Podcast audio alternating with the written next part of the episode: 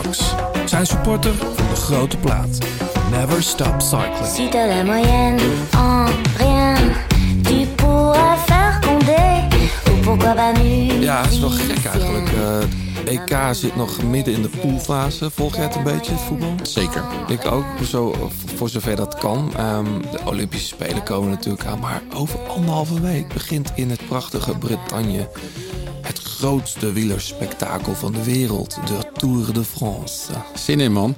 Ja, ik ook. Ja. We gaan er heel lang en uitgebreid over praten met de ploegleider van Victor Camponaerts, Fabio Aru, Giacomo Nizzolo. Heb je wel een beetje tijd om te kijken eigenlijk? Je bent wel aan het spelen. Ja, maar ik heb altijd iPads of laptops. Zelfs in de tourbus kunnen we live kijken. We kunnen overal naar alles kijken. En af en toe valt er... Er valt wel wat samen. Maar dan kan ik tijdens de soundcheck... heb ik dan een iPad op mijn monitor liggen. Dan kan ik nog net de finale zien. Ik mis niks en anders kijk ik 's nachts gewoon nog. Ja. Nee, ik mis nooit dit soort belangrijke dingen. Mooi man. Ja, maar de Tour... Ja, ik hoop dat het iets meer gaat brengen dan de Giro. Dat zal toch haast wel. Qua spektakel. Ja, en... De hele wereldtop staat aan de start, hè? Ja, en minder winnaars uit vroege vlucht, alsjeblieft. Oké. Staat genoteerd.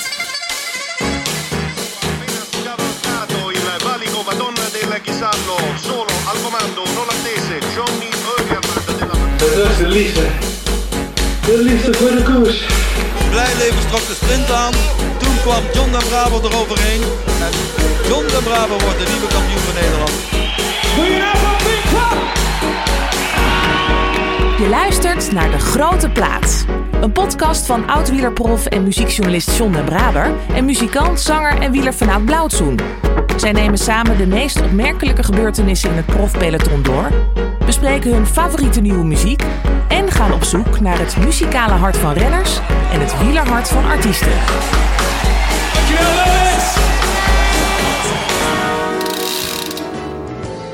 Als renner... sleurde hij kilometers lang op kop van uitgerekte pelotons... of kwam hij juist in actie vlak voor die laatste rechte lijn... om rappe mannen als Gert Steegmans en dan vooral Robbie McEwen... naar de sprintzege te piloteren. Na zijn wielercarrière ging hij in de zakenwereld... maar hij bleef altijd wel direct en indirect betrokken bij de wielersport. En tegenwoordig zit hij er weer middenin, in dat peloton, als ploegleider... bij het ambitieuze en altruïstische World Tour team Quebeca-Assos. Hoe zeg je het eigenlijk? Quebeca-Assos. Ja, vind ik mooi klinken. Vind je mooi klinken? Daar is die ploegleider. En volgens mij helemaal op zijn plek. Toch, Aart? Ja, zo voelt het. Welkom, Aart Vierhouten. Dankjewel. John en jij, jullie kennen elkaar al wat langer, geloof ik, hè? Ja, als jochies. Als jochies, ja. Zelfs. Jochies van 15, 16, 17, 18 zijn wij veel op pad geweest samen... omdat we allebei de liefde hadden voor de wielerbaan. Ja, we hebben het wereldkampioenschap in Denemarken gereden in 1988. Ja. Hoe oud waren jullie toen dan? 17. 17, ja. Zijn allebei van 70, toch? Ja, 1970. Het bouw, ja. Hebben jullie goede herinneringen aan jullie collegaschap? Ja, voornamelijk goede herinneringen, maar ook wel één pijnlijke herinnering. Wat dan? Ja. Ik weet niet of Aart het nog weet. Wij waren allebei neoprof in 1996. Ja. En mijn eerste koers was Roermond-Doemrede. En daar reed je best wel een aardig sterke Rabobankploeg. Dus ik moest met iemand weg proberen te rijden die niet zo rap was. En dat had ik Aart voor ingeschat. Ja. Uiteindelijk gingen we met z'n tweeën sprinten. En ik werd geklopt en ik raakte een derailleur volgens mij nog. Dus mijn eerste en enige zege bij de profs werd daar ontnomen. Dus... Oh, sorry, John. Laat het nooit meer. Een paar keer podium gereden, maar nooit meer gewonnen. Maar dat was... Maar toen reed wel hard die dag, Aart. Ja, nee, ja, zeker. Dat was ook... Allebei natuurlijk, anders zaten we niet met z'n tweeën voorop. En het was ook een...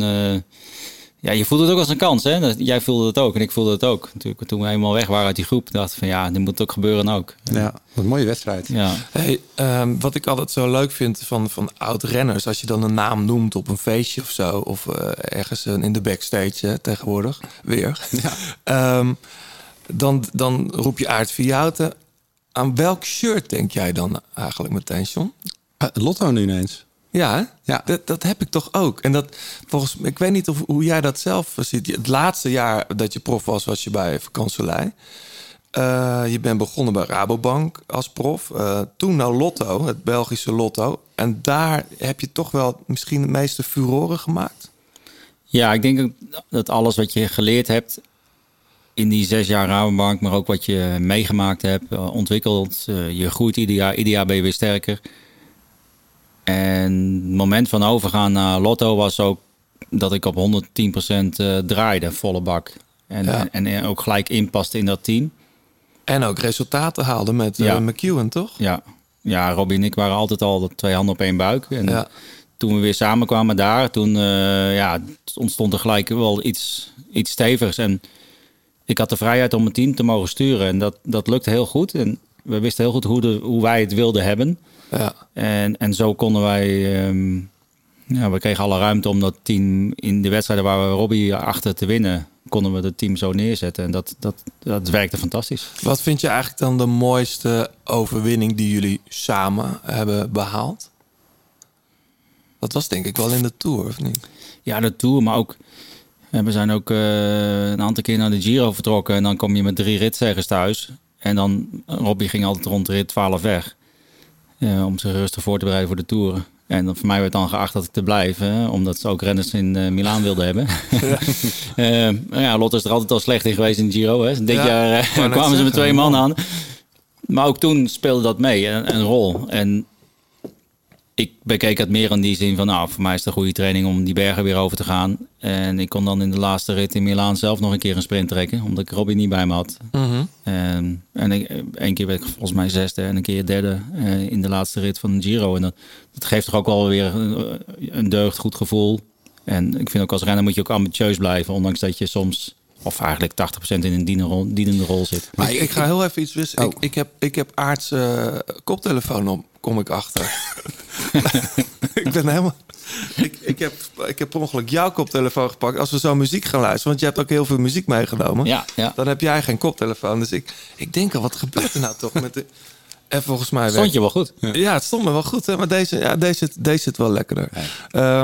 Hey. Maar Aart, ik maak net een geintje over, weet je, van dat jij niet rap was. Maar in een klein groepje was jij vaak minder gevaarlijk dan in zo'n pelotonsprint. Want daar klasseer jij altijd wel bij de eerste 5. Vaak in de Olympia's Tour en zo. Hoe anders is dat in zo'n pelotonsprinten? Ja, het zien, de gaatjes zien en ook de welbekende oogkleppen die gewoon dicht moeten op een gegeven moment. Anders ben je kansloos. En ik vind wel dat het amateurniveau 1, 2 en 3 is belangrijk. En word je prof, dan is 1, 2 en 3 niet meer belangrijk. Dan is alleen 1 belangrijk en de weg ernaartoe is belangrijk. Dus dan krijg je een taak. En die taak voldoen. En dat zijn al die puzzelstukjes van zo'n team. Ja, dat wordt ineens belangrijk. En dan zie je ook andere sprinters tevoorschijn komen. En dus... Het is niet een junior en belofte renner die de sprints allemaal wint, dat de grote sprinter gaat worden. Dat wil niet altijd iets zeggen. Dus dat vond ik wel bijzonder om te zien. Want iedereen had al het idee van, je bent sprinter, dus ben je ook een professionele sprinter.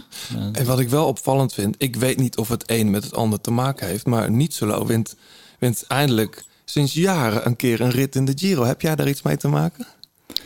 Ja, ik zit bovenop zijn huid. En hij is al een van onze weinige... echte toppers in een team. En niet altijd gewend om... Was je erbij trouwens in de Giro? Ja. Om positieve kritiek te hebben, zeg maar. Mm-hmm. Je wil altijd, als je tweede wordt, dat betekent dat je geklopt bent. Dus dan moet je gaan kijken waardoor. Mm-hmm. En soms moet je gewoon tot de conclusie komen dat de beste gewonnen heeft.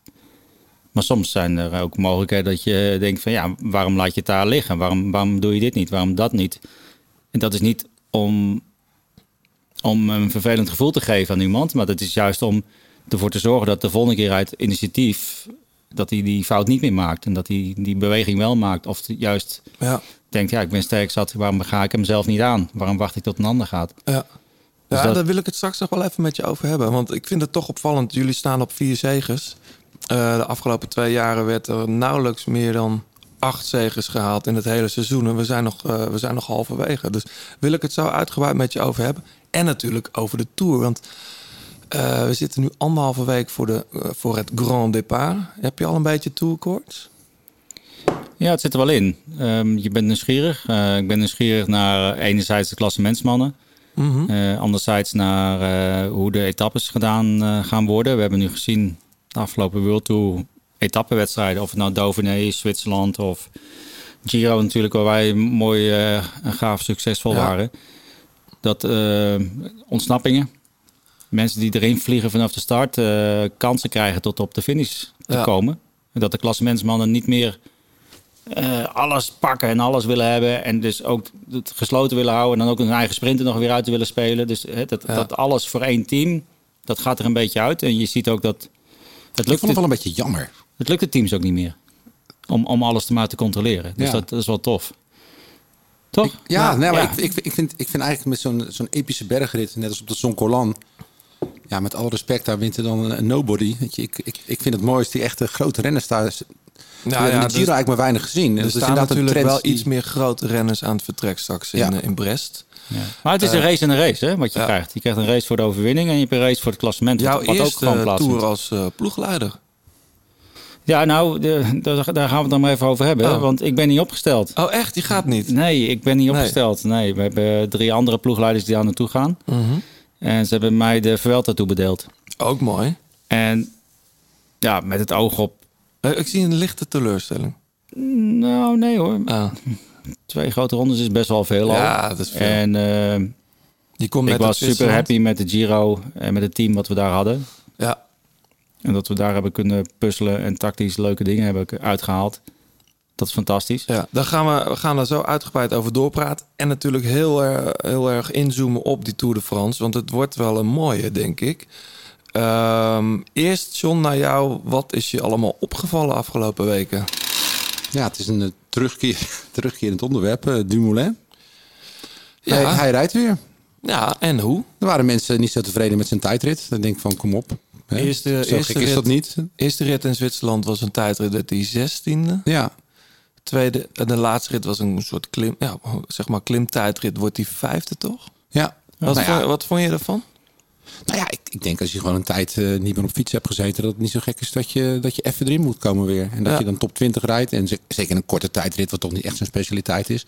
Dat hij gewoon naar behoren doet. Ik denk het ook. Tom moet gewoon lekker zijn eigen plan trekken, toch? En ik heb ook wel eventjes gekeken. Hij zat ook wel regelmatig gewoon bij de beste groep steeds. De eerste groep die binnenkwam. Ja, maar hij heeft gewoon maar één doel. Dat is die gouden medaille in Japan. Ja.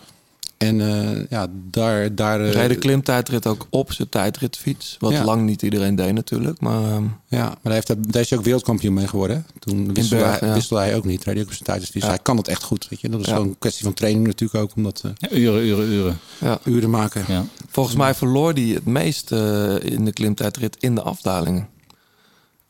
Las ik. Dus dat is op zich... Dat lijkt me een goed teken. Ja. Of is dat niet? Ja, ik ben geen expert. Dat is het eruit zijn. Ja. We moeten niet vergeten, voordat het seizoen begon, het corona-seizoen, zeg maar, had hij ook al 1,5 jaar geen koers gedaan. Mm-hmm. En dan is hij net aan begonnen, heeft 1 Tour de France gereden. En dat zit. Ja. Dus hij moet ook weer een beetje dat fietsgevoel terugkrijgen. En die afdaling die was natuurlijk fantastisch in beeld. Ja. Maar je reed daar 103 km per uur op je tijdritfiets. Ik hoorde het, ja. Ongelooflijk. Ja, dat is toch iets anders dan op je gewone fiets. Ja. En dan heb je iets meer controle. En die tijdritfiets, ik vond het wel bizar. Stefan Kung haalde 110, geloof ik. Dat is toch bizar? Ja, op 28 mm. Ja. Nou ja, kijk wat er vorig jaar met die Chloe Dijkert gebeurd. Hè. Dat was ook door snelheid dat zo'n fiets gewoon gaat zwabberen en het is niet meer te houden. Dus. Ja. Ja, en Froome kan natuurlijk ook over meepraten. Tijdritfiets even... Ja, er zijn dingen goed misgegaan. Ja, dus, verder, John, nog meer opgevallen? Nou ja, in Zwitserland Van der Poel natuurlijk, hè? Zo. Niet te geloven. Ja, dat ik toch, hè? Ja, we hebben het zo vaak gezegd, maar als die jongen aan de start staat... kijk je toch met net iets meer interesse. Nou, maar het is, wat ik eigenlijk niet zo goed bij andere renners ooit nog gezien heb überhaupt... is dat hij demareert. Die Voelsang die zit gewoon kilometer lang op 10 meter. En hij komt geen meter dichterbij. En Van der Poel kijkt niet 1 keer om. Ja. Weet je, terwijl hij toch waarschijnlijk de raps van het groepje is... Ja. Echt, omdat hij durft te verliezen, wint hij gewoon ook heel vaak. Hè? Dat is, en die sprintberg op was natuurlijk ongenaakbaar. Hè? Ja. En dan vervolgens met een verkoudheidje toch Zwitserland uitgegaan. Ja. Dat was natuurlijk niks aan de hand, toch? Nee. Ja, ik weet het niet. Maar ja, weet je, ik vraag me ook af hoe hij de Tour ziet. Hij zal ongetwijfeld niet uitrijden. Maar is een gele trui echt een doel? Ja, dat lijkt me toch wel. Lijkt me toch wel met de Muur de Bretagne gelijk je tweede rit al. Nou, maar de eerste rit al. Ja. Ik bedoel, volgens mij is de eerste rit, maar daar gaan we zo uitgebreid over hebben. Maar ja, ik denk wel dat dat een realistisch doel is, Art. Denk je niet? Ja, zeker. Ja. Ja, als het ergens kan, dan en dit is bijna een presenteerblad, blaadje zeg maar, voor hem. Mm-hmm. Ja, en Alaphilippe. Ik zou niet twijfelen als ik hem was. En dat verkoudheidje, dat is heel mooi, maar het geeft hem wat meer rust. Is het trouwens, dan moet je altijd officieel iets aangeven bij de wedstrijdleiding? Als je de koers verlaat? Nee. Nou, het is meer het respect naar de wedstrijd toe, de organisatoren. Ja. Je neemt deel, je maakt gebruik van alles wat zij daar jou voorschotelen en de wedstrijd aan zich. En dan is het netjes om in ieder geval een reden te geven en op die manier op te stappen. En in dit geval begrijp ik hem wel in de keuze met de mountainbike-periode die hij net weer achter de rug had. Ja. Overschakelen weer terug naar de weg. Ja. Gelijk weer uitpakken. Ja. Het is me er wel een, ja. Zeker. Verder nog opvallend vond ik, maar dat zijn geruchten. Rowan Dennis wordt gelinkt aan Jumbo-Visma. Die verlengt niet bij Ineos.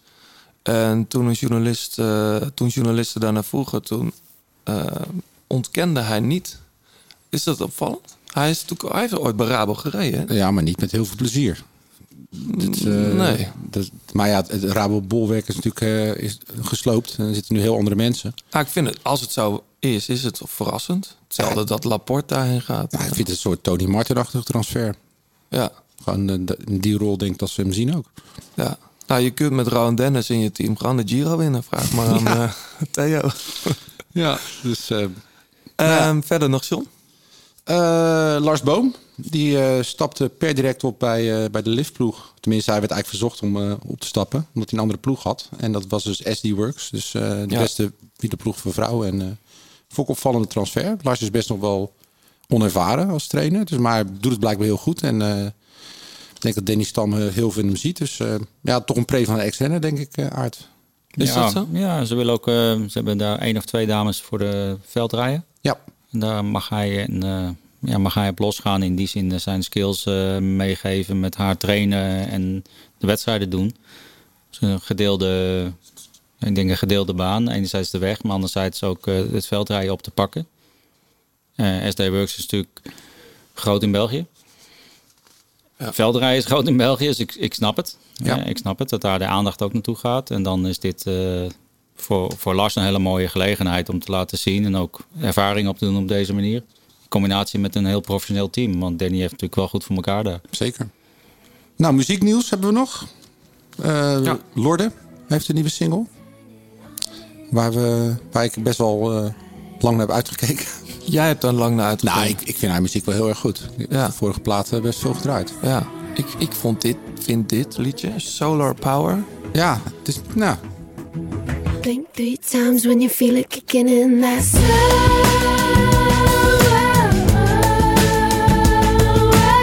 Spet het niet echt, hè?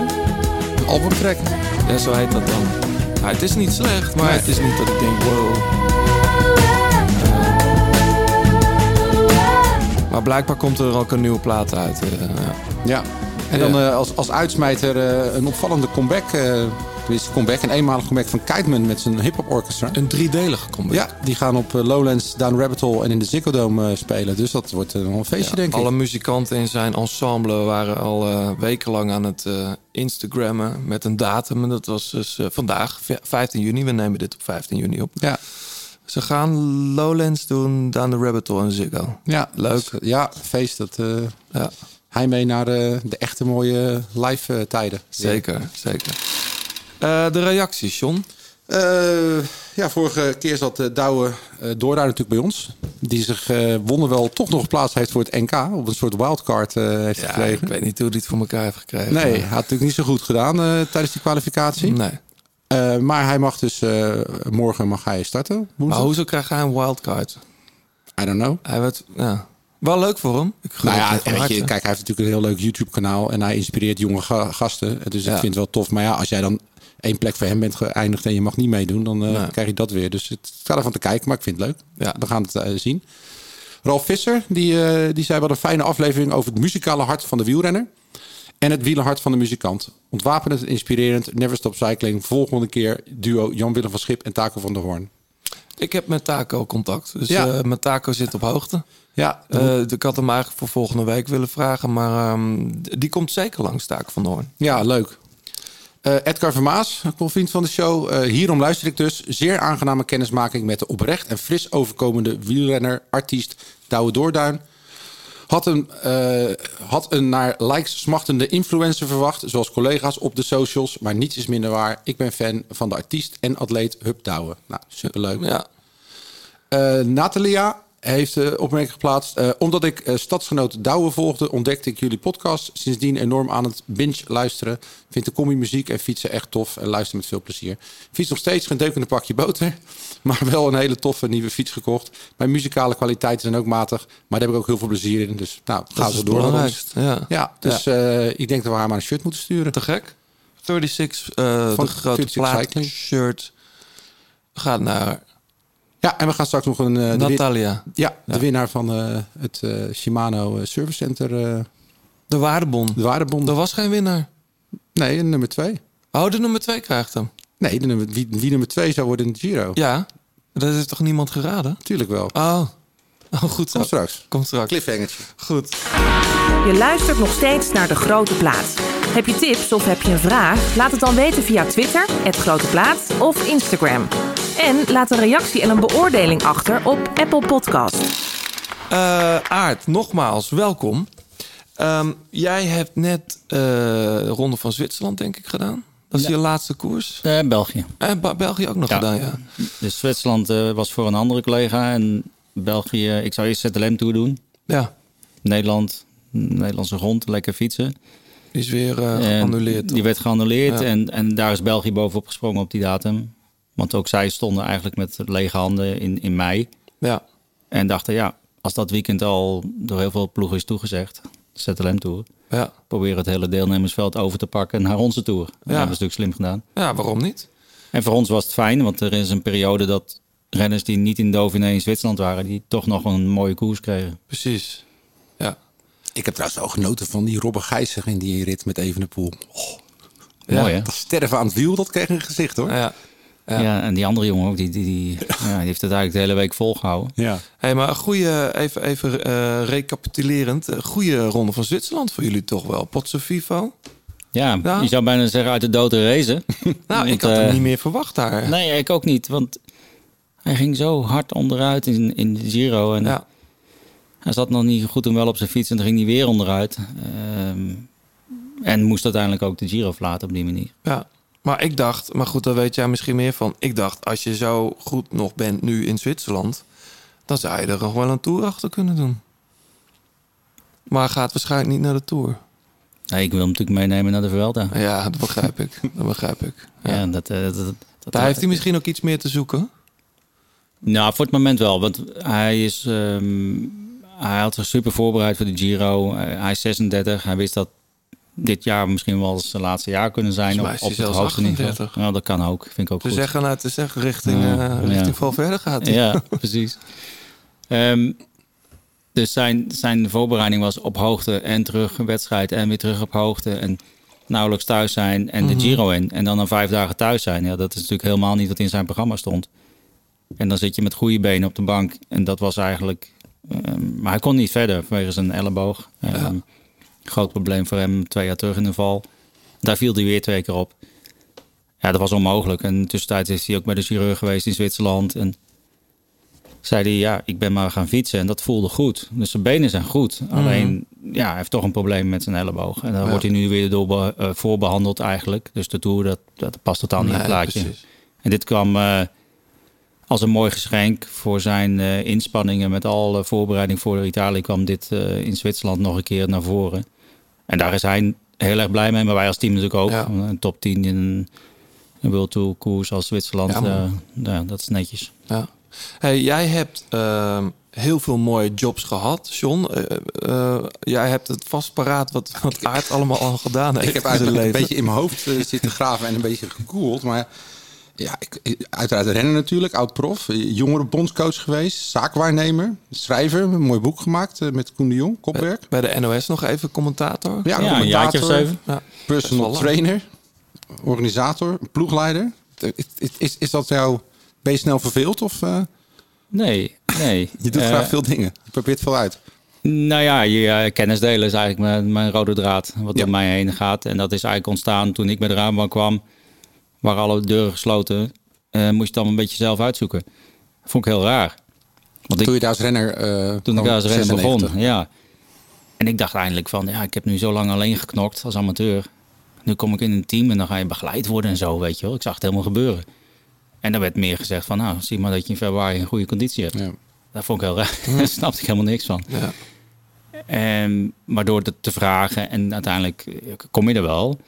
Maar het was geen rode loper of zo. En ook onderling merkte je een klein beetje nog... Dat had ook een beetje met de lichting, de wat oudere lichting zeg maar, te maken.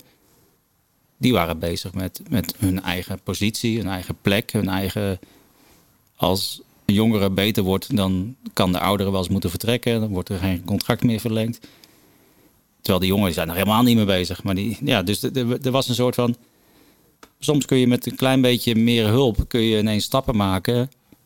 waar je anders een half jaar over doet... om erachter te komen. Ja, dat is doodzonde. Welke jas past jou eigenlijk het beste? Want in al die rollen die je hebt vervuld? Ah, wat ik nu aan het doen ben, is wel vis in het water. Ja, ja. Ploegleider, renners begeleiden. Ja, en kijk, het zaakwaarnemen, om het zo te zeggen... dat was in de periode met Wout Poels. Dat heb ik 5 jaar gedaan. Mm-hmm. Johnny Hogeland en nog een aantal renners. Dat kwam voort uit... Die stonden gewoon eigenlijk hulpeloos te kijken van ja, en nu? En toen dacht ik ja, en nu? Gewoon stappen maken, afspraken maken, contracten tekenen en weer door. Mm-hmm. Maar dat is best een beetje een aparte wereld dat je... Ik zeg 10% moet afstaan van je jaarsalaris omdat er iemand een contract bekijkt. Mm-hmm. Dat vond ik altijd zelf al heel raar. Dus ik heb dat zelf ook gehad, maar ben er ook mee gestopt. En dacht van ja, ik ga het zelf wel doorlezen en probeer het te snappen. Dus daarin dacht ik op een gegeven moment, ik ga gewoon een stapje maken daarin en ondersteunen. En hebben ze er geen zin meer in, dan gaan ze gewoon lekker bij iemand anders dat doen. Weet je, ik had geen contracten, ik had gewoon wat een mondelinge afspraak en daarmee uit. En op die basis van vertrouwen vind ik fijn werken. Maar er was ook een tijd dat jij bondscoach was, toch? Die periode? Ja. Was dat niet vreemd, dat je een soort van 2 petten op had?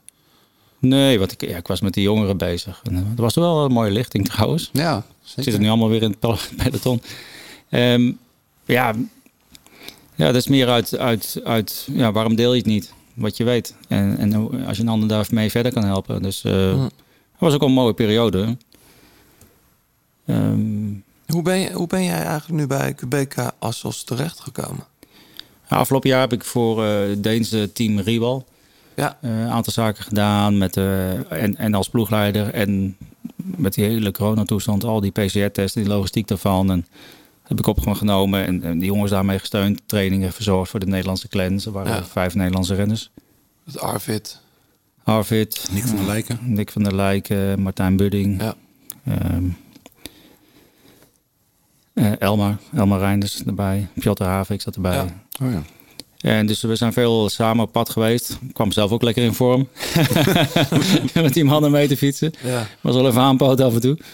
Maar we hebben eigenlijk wel mooi de spirit erin gehouden, zeg maar. En toen dat eigenlijk een beetje dreigde te stoppen... omdat het team een belangrijke sponsor verloor door de crisis... werd ik ineens gebeld door een andere Deen.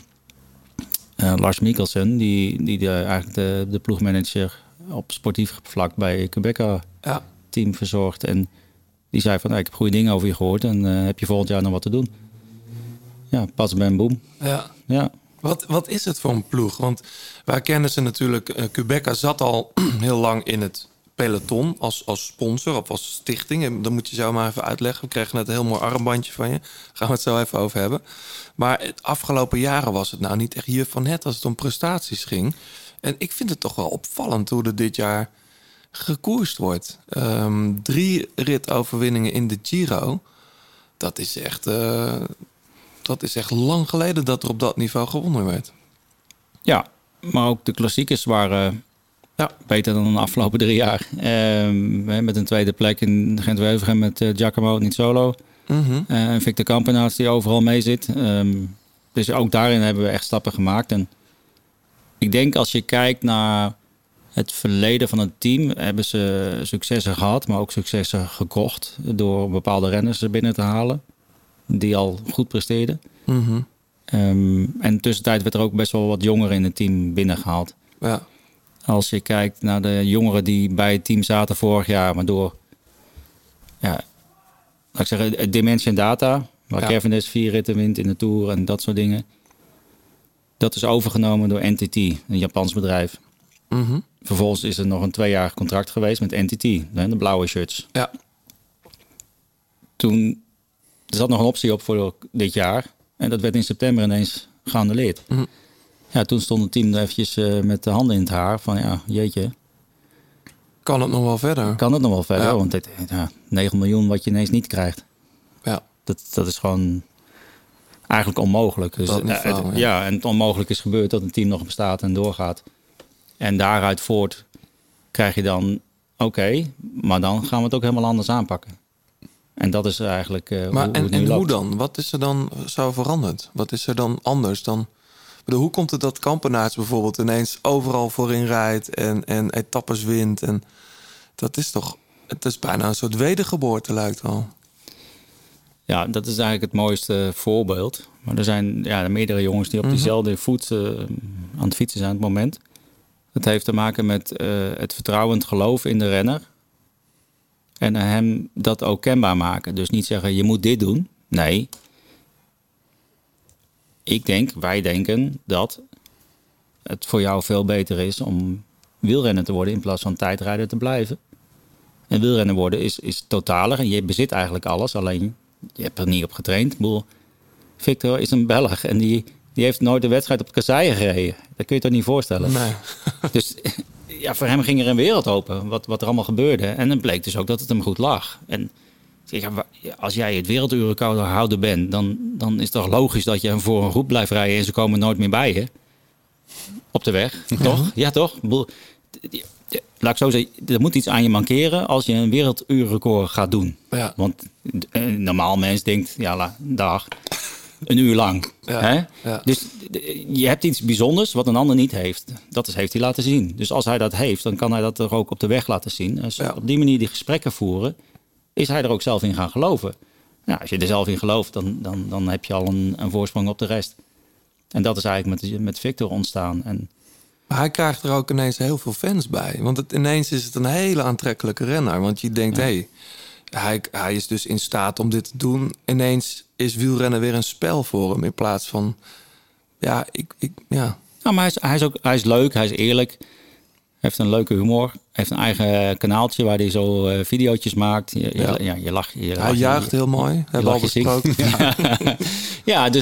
Maar hij is slechts één voorbeeld die goed uitpakt op deze manier. Ja. Maar zo zijn er verschillende. En ik denk dat het persoonlijke benadering met de renners. We hebben een trainingskamp in Girona gehad, 14 dagen lang. En we hebben elke dag met 3 renners gesproken. Maar dan ook een uur lang met 6 ploegleiders, 2 trainers en 1 renner. Waar kom je vandaan? Wat hebben je ouders gedaan? Heb je broertjes? Heb je zusjes? Hoe zit dit? Hoe zit dat? We hadden 27 renners, waarvan 17 nieuwe renners. Dus we zijn eigenlijk begonnen met een nieuw team dit jaar. Ja. Bert-Jan Lindeman er nog bij? Bert-Jan, voor mij een bekende. Een hele belangrijke voor mij. Ja. Nederlandse renner ook natuurlijk. Die gewoon thuis hoort in dit team. En ik wou dat ik nog 2 Bert-Jan zat in het team. Ja. Want? Wat maakt hem zo speciaal? Ja, hij is gewoon een topgozer, een harde werker.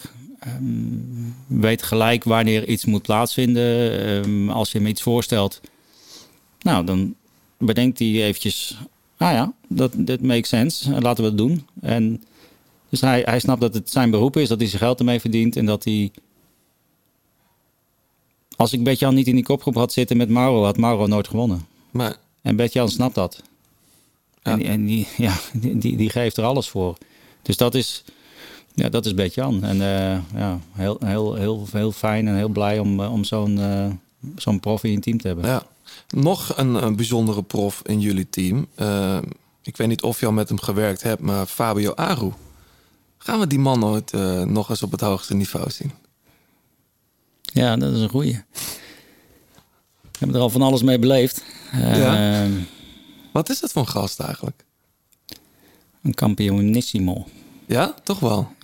Ja. En we proberen dat uit zijn hoofd te praten. Want dat is geweest. En je moet kijken naar wat komt. En dat is heel wat anders. En je zit in een nieuwe lichting van jonge renners, maar ook een andere manier van trainen. Wedstrijden zien er anders uit dan 5-6 jaar terug. Ja. En Fabio is anders. Hij is vader geworden. Woont in Zwitserland, niet meer in Italië. Heeft geld op de bank. Maar hij wil nog wel heel graag fietsen. Is door de Italiaanse media de afgelopen 2 jaar helemaal afgezekerd tot en met. Ja. Dus ja, hij is daar gevoelig voor. Het blijft de Italiaans natuurlijk. Dus dat is ook een dingetje.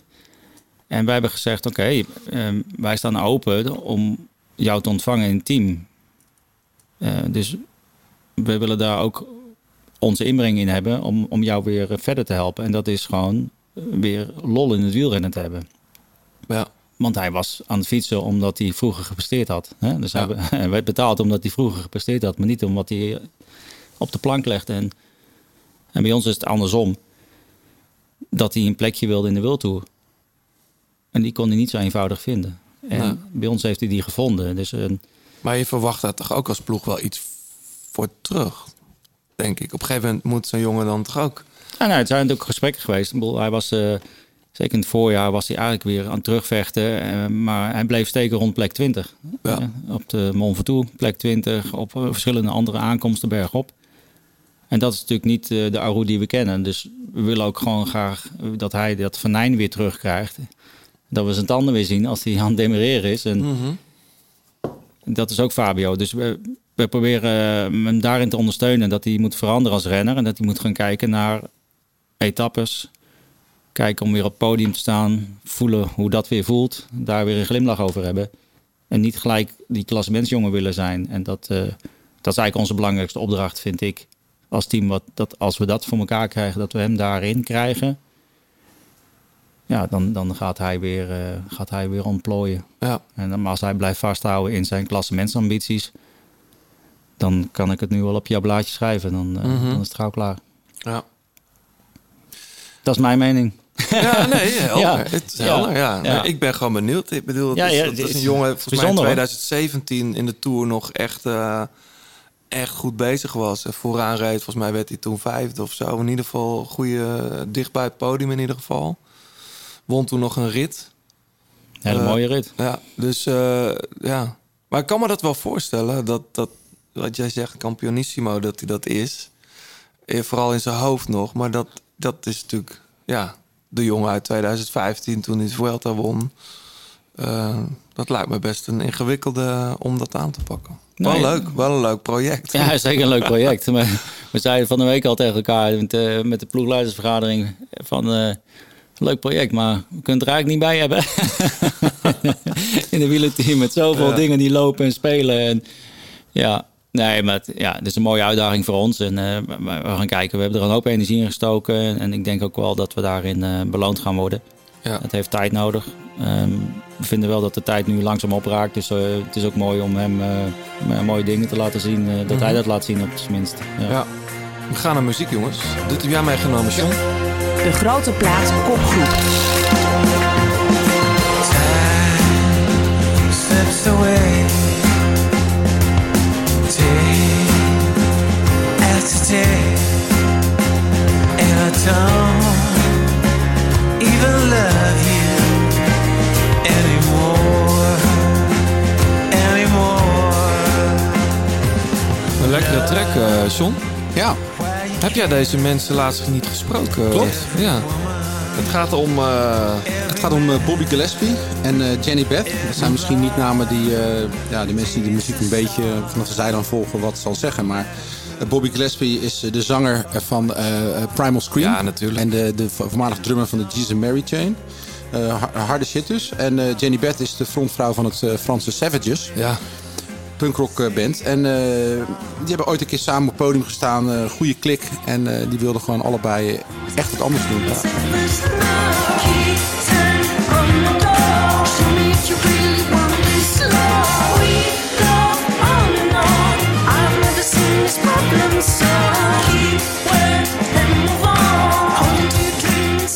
Jenny werkte wel best wel veel ook met andere artiesten al, hè? Ja, je had Jenny en Johnny natuurlijk destijds. Ook een side project van haar. Ja. En ja, nu wilden ze gewoon mooie liedjes gaan maken. Een conceptalbum over een relatie tussen twee mensen. Een liefdesrelatie die eigenlijk geen liefdesrelatie meer is. En ja, waar het eigenlijk alles functioneel nog is. En mensen die elkaar gedogen.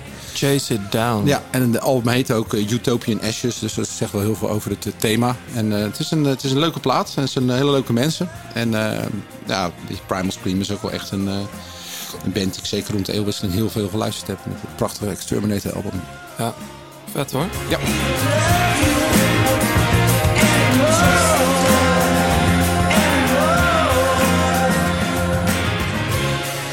Zometeen natuurlijk nog veel meer muziek, ook voor jou Aart. Je hebt ook mooie dingen meegenomen. Maar we gaan toch echt vooruitblikken naar de tour, jongens. Ik heb een vuistdikke special voor me liggen weer. Ja, nou, er zijn zoveel specials al te krijgen. Ja, ik kreeg gisteren ook nog het officiële roadbook. Ergens zag ik dat voorbij komen. Dat vind ik altijd wel leuk. Zeker als je die laatste kilometers moet bestuderen. Dus voor jullie als ploegleiders heel essentieel, hè Aart, dat roadbook. Ja, de laatste 5 kilometer is mijn focus altijd geweest als renner al. En het helpt je zoveel om daarin ook je renners mee te nemen. En laten verdrinken in die 5 kilometer voor de streep. Met name dan de sprintetappes. Ja. En de klassementsjongens zitten natuurlijk op een andere manier weer naar die laatste 5 kilometers te kijken. Ja. Die denken, waar is die 3 kilometer? dat ze zeker weten. De finish is at the finish line. Ja. Ik vraag me trouwens af, ik heb de afgelopen week de Movistar documentaire gekeken. En, seizoen 2. Ja, seizoen 2. Ja. Ongelooflijk. Ja, ik ben nog niet helemaal aan boord. Nee, ik ook niet. Maar dat zelfs op mijn eigen materiaalsponsor zit te zeuren. En ik vond het echt bizar. Maar dan hoor je die ploegleiders. Nou, ik zou er horend dol van worden. Zoals die zitten te kakelen in die oortjes, joh. Ja? Dat doe jij toch niet, hoop ik? Nee, ik mag er hopen van niet. Ik word er gek van. Nee. Ja. Het helpt enorm als je... links, rechts. Als je weet, joh, oké, over 2 kilometer ga je linksaf. En dan wordt het smal. Ja. Nou, als je dat te horen krijgt, dat is handig. Want dan weet je hoe je het moet positioneren. Heb je 2 kilometer de tijd om op de juiste positie te zitten. En dan linksaf voorin te zitten. Dat is essentieel. Gewoon functionele informatie. Ja, en dan houdt het ook op. Als er tactisch iets fout gaat. Of juist iets gebeurt waar je denkt, hey, handelen. Ja, dan ga ik ook wel roepen. Maar geen 20 keer famels achter elkaar. Nee, ben je gek. Hey, goed jongens, we gaan heel even doorheen. Te beginnen met week 1. We concentreren ons heel eventjes op het parcours.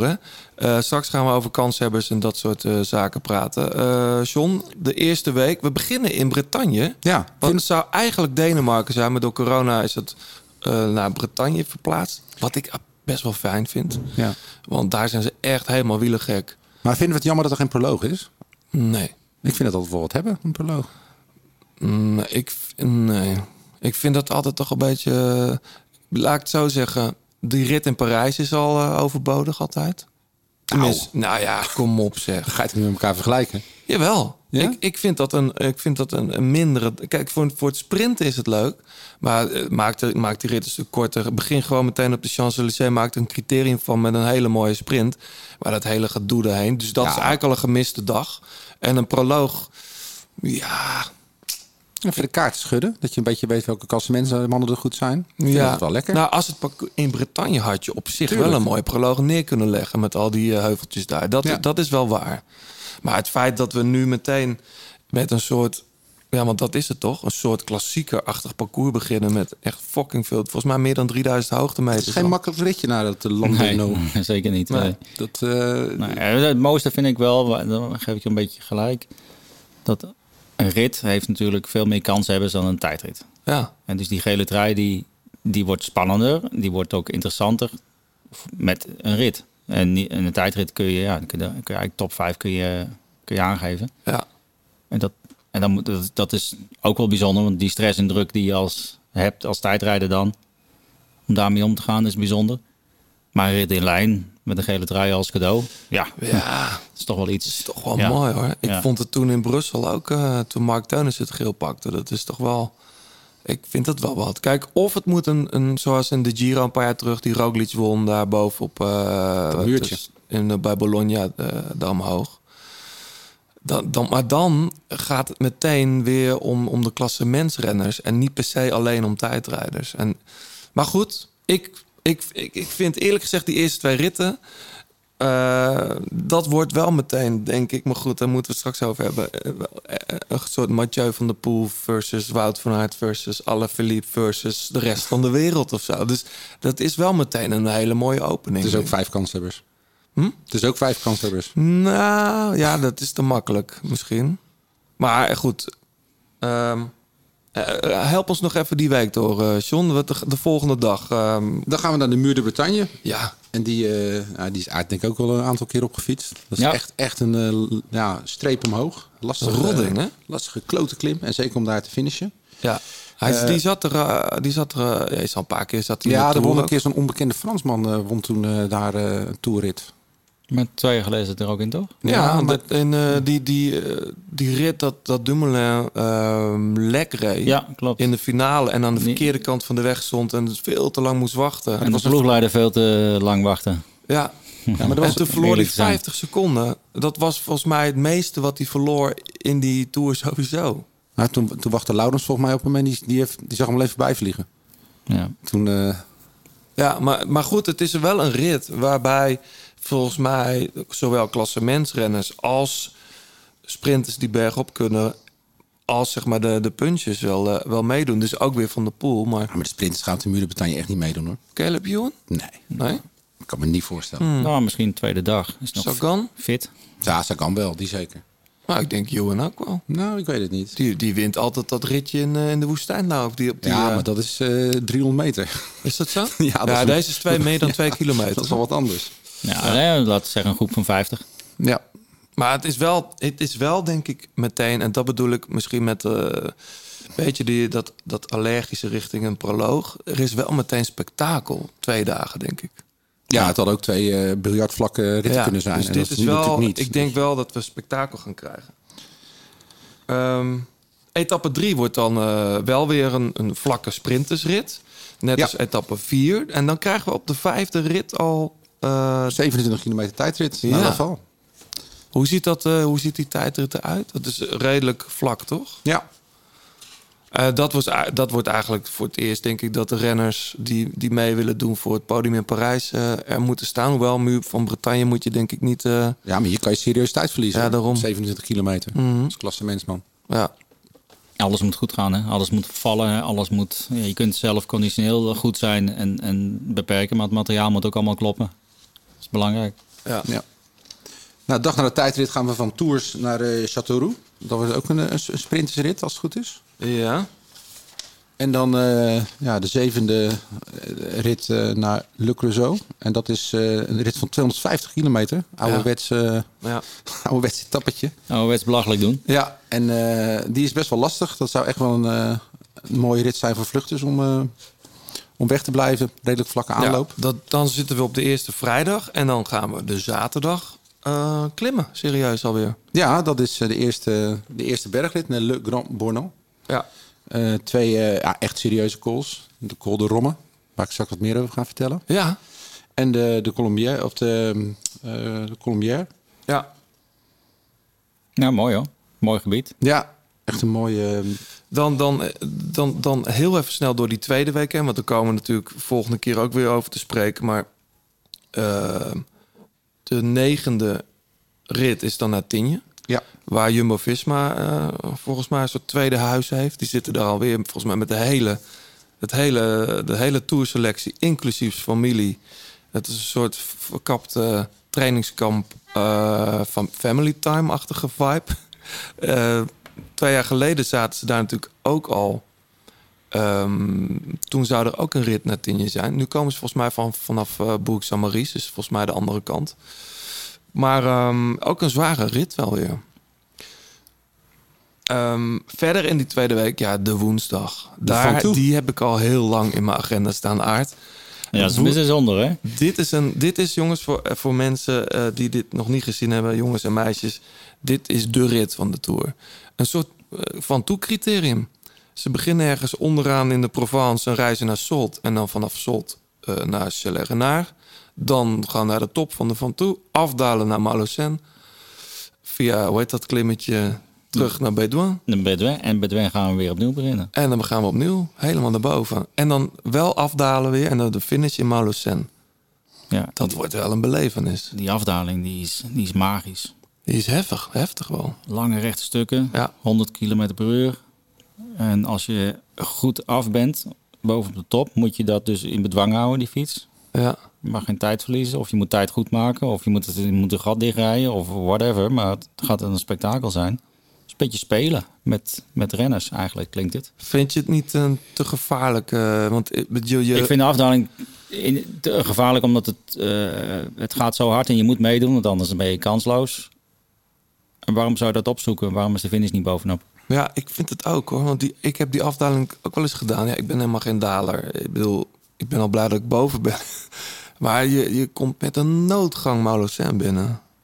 En dan kom je vanuit de zon ineens onder die bomen. Dus het licht verandert. Dan voor je het weet zit je al in de volgende bocht. Maar zie je zelf wel op het terrasje zitten en dan zo die aankomst bekijken?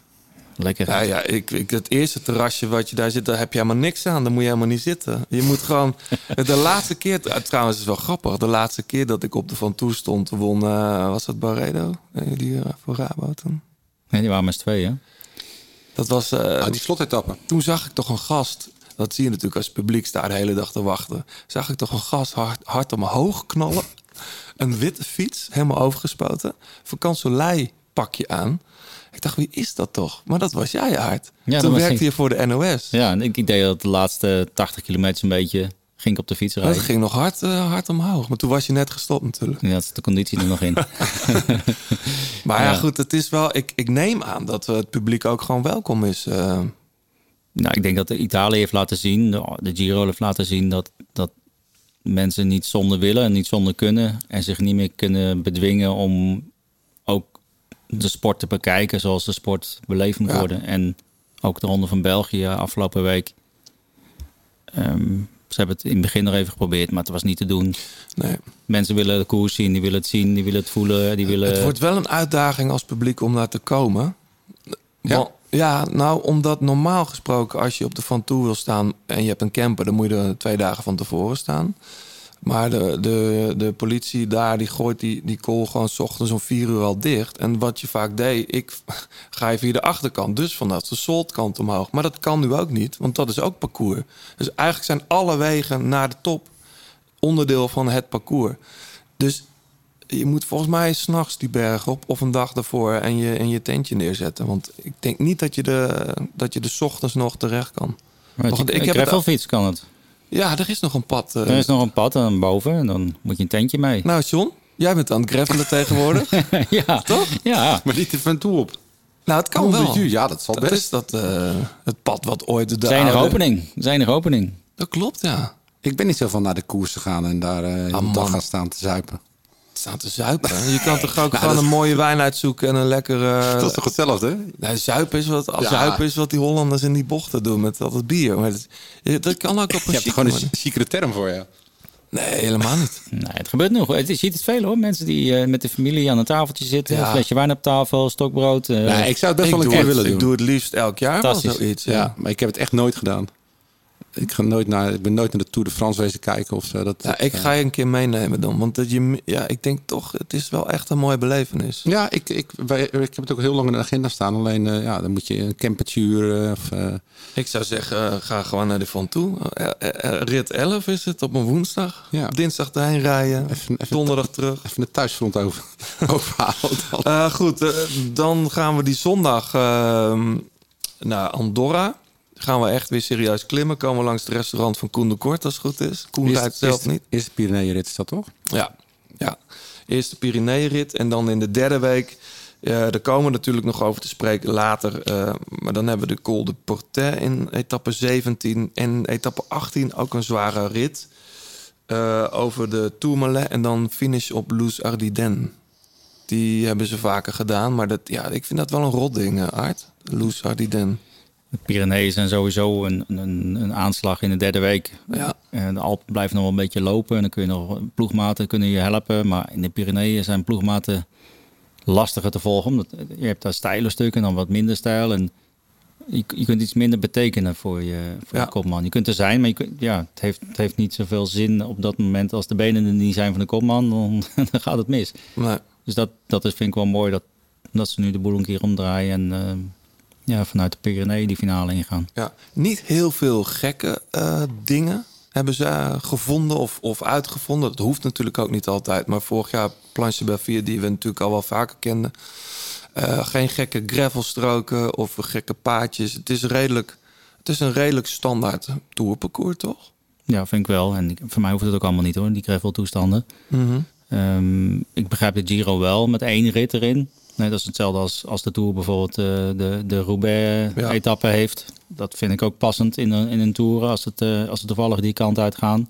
Ja. Maar een aankomst met 2 kilometer gravel of zo's. En waar Roglič viel in die rit in de regen met een strook van 5 kilometer gravel en daarna weer op het asfalt en dan weer terug naar de finish. Ja. Mm. Dat gaat nergens over, vind ik. Ja, soms, het levert soms wel moois op, maar ik begrijp dat het voor renners niet altijd prettig is. Jij bent er ook geen voorstander van, John, van dat soort gekkigheden? Nee, ik vind eendaags wedstrijden, zoals Strade Bianche of Parijs-Roubaix, weet je, waar je er gewoon voor kiest om die uitdaging aan te gaan met elementen. Dat vind ik prima, maar ik vind een etappekoers waar dan geluk of pech zo'n grote rol speelt, dat vind ik gewoon niet... nee, daar ben ik geen fan van. Voor de mensen niet te vergeten natuurlijk Saint-Émilion door de Wijnstreek die zaterdag voor Parijs. Dat is een tijdrit van 30,5 kilometer. Dus dat is nog een hele belangrijke. Ook straks voor je prono.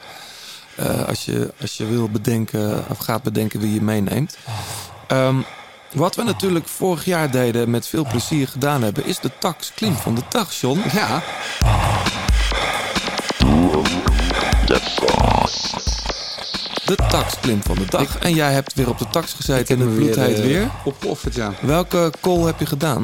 Nou, ik dacht, de Tour die gaat dus echt beginnen in de bergen, in die rit. Naar Le Grand Bornand. Ja. En de eerste call is dus de Col du Rhum. Ja.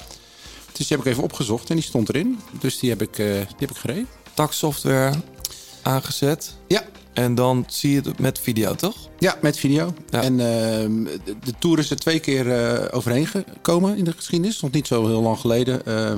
Alaphilippe, die won toen die rit. Ik weet niet of ik kan herinneren dat Van Avermaat ook mee zat in de vlucht. En zijn gele trui verstevigde. En in 2009 zijn ze er ook overheen gekomen. Toen was Andy Schleck, of Frank Schleck, weet ik niet meer. En een van de Schlecks die kwam daar als eerste boven. Denk Andy. Ja. En het is, het begin, de eerste 2 kilometer was een beetje een drintje. Begin je dan, want je kunt dan kiezen in de software of je iets meer aanloop hebt, of begin je gewoon echt aan de voet zonder in te rijden? Nee, je had nu wel een redelijk lange aanloop. Ja. Dus ik had, in totaal was die, de rit is 16 kilometer, maar 7 kilometer ongeveer echt best wel steil. Ja. Hij vlakt het einde wat af. Maar je gaat al in het begin al boven de 10. Dus dan is het wel bikkelen, ja. Meteen binnenblad. Ja, zeker, ja. En het is een mooie klim. Eerst met een mooie stenen rand om de ravijn te behoeden. Bos zit erin. En je komt dan boven in het dorpje Romme dus. En het is in de buurt van Chambéry, waar echt heel veel mooie klimmen liggen. Ja. En dus rij je dan één verzet? Of ben je dan tussendoor steeds heel veel aan het schakelen? Nee, ik probeer wel vaak met het lichtste. Hè. Ja? Wat heb je erop liggen op je taxfiets? Weet ik eigenlijk niet. Ik denk 26, 27 of zo, zoiets. Ik heb geen idee. 39 voor. Maar een compact. Nee joh. Nee, dat weet ik niet. Nee, ja, ik heb 39 gewoon... voor. Ja. Ik heb een taxfiets. Een luxe paard. Ja. Die er altijd op staat. Dus, maar ik moest er weer even inkomen, want ik ben nu de laatste tijd veel aan gravelen. Aan gravelen, ja. En sowieso had ik niet aan je actie gezocht. Dus nee. Maar jij hebt op een gegeven moment 2 weken geleden je gravelfiets door. Ik denk, nou... Nou ja, ik ben toch wel geenthousiasmeerd door mensen als Laurens de Dam en Bram Tankink en Thomas Dekker. Weet je, dus en mij. Ja, maar jij deelt het niet op de socials, hè? Dus ik zie elke keer die gasten lekker door de bos rijden. En, en ik vind mountainbike heel erg leuk. Maar ja, mountainbike is toch wel even... Ja, dat is toch best wel een inspanning. Dus ik heb een beetje rondgekeken en ik kon een mooie titanium fietsje van Jake Gillum. Dat komt uit de Hoekse Waard. Ja. Kon ik voor niet een prikkie, maar kon ik met korting kon ik die lekker kopen. Bezig hoor. Tweedehands fiets en ik vind het hartstikke leuk. Ja. Dus het is alleen, ja, weet je, als je het geluk hebt dat je in de buurt van Apeldoorn woont of in Brabant, dan heb je natuurlijk veel meer gravelstroken. Dus bij ons moet je een beetje zoeken, maar dat vind ik eigenlijk wel leuk. Paadjes opzoeken die je nog niet kent. Dus ik ben het avonturieren. Lekker. Zometeen gaan we over de kanshebbers in de Tour praten, maar eerst nog even dit. De grote plaats popgroep. Mommy, daddy, look at me. I went to school and I got a degree. All my friends call it the big D. I went to school and I got the big D. I got the big D. I got the big D. Ja, lekker hè, John? Ja, heerlijk hè. Dit is echt net vandaag uit. Ik kwam het vanochtend tegen. Wet Lag heet het. Twee dames van de Isle of Wight. Rion Teasdale en Hester Chambers. Is bij Domino's uitgebracht. Ineens of zo. Ik weet niet. Ik volgde ze een tijdje. Maar ineens was er een nieuwe track. En ze gaan heel veel festivals doen. Ja. Ook een beetje jaren 90 gevoel bij. Ja. Geproduceerd door Elastica.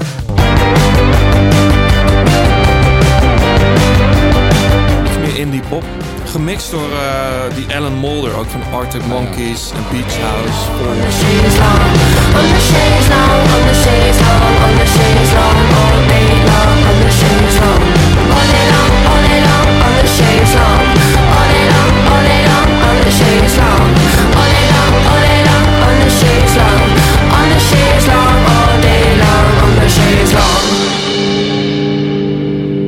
Hey, iets anders nog, hè? Dit aard heb jij meegenomen. En ik weet dat er nog iemand aan tafel is... die heel blij is dat dit nu gedraaid wordt.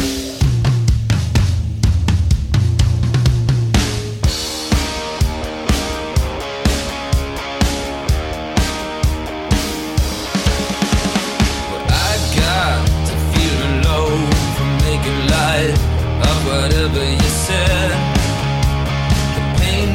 Straight in my head, chopping me up, turning me to morose. You got a thing or two coming soon, so I'll get out of your way. Get beat blue, black and bruised, chopping it up at the end of the day. Goed dat jij mij genomen had. Ja. Powderfinger. Het hele album is geweldig. Veel te stuur.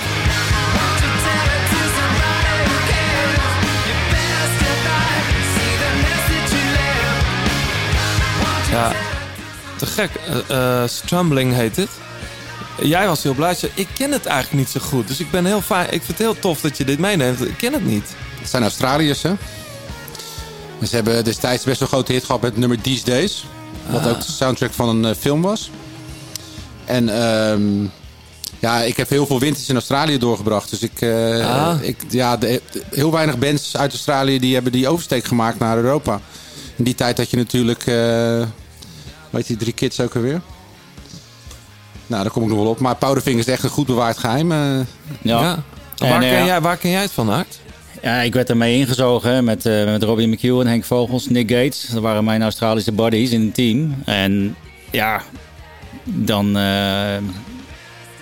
Het album Black hebben we ook zwart gedraaid. Grappig, ja. Maar dit Powderfinger was standaard in ons repertoire. En als we dan in een Tour of Italië zaten of bij de klassiekers... dan hadden we ook een beetje moraal nodig. Dan draaiden we dit en dan schreeuwden we het uit met z'n allen. En dat is een beetje de spirit in het groepje van ons... waar we met elkaar van genoten. Ja, vet hoor. Want van wanneer is dit dan? 2000, begin 2000 of zo? Ja, 2003 is dit album. Het album daarvoor is echt nog een groter album van hun geweest.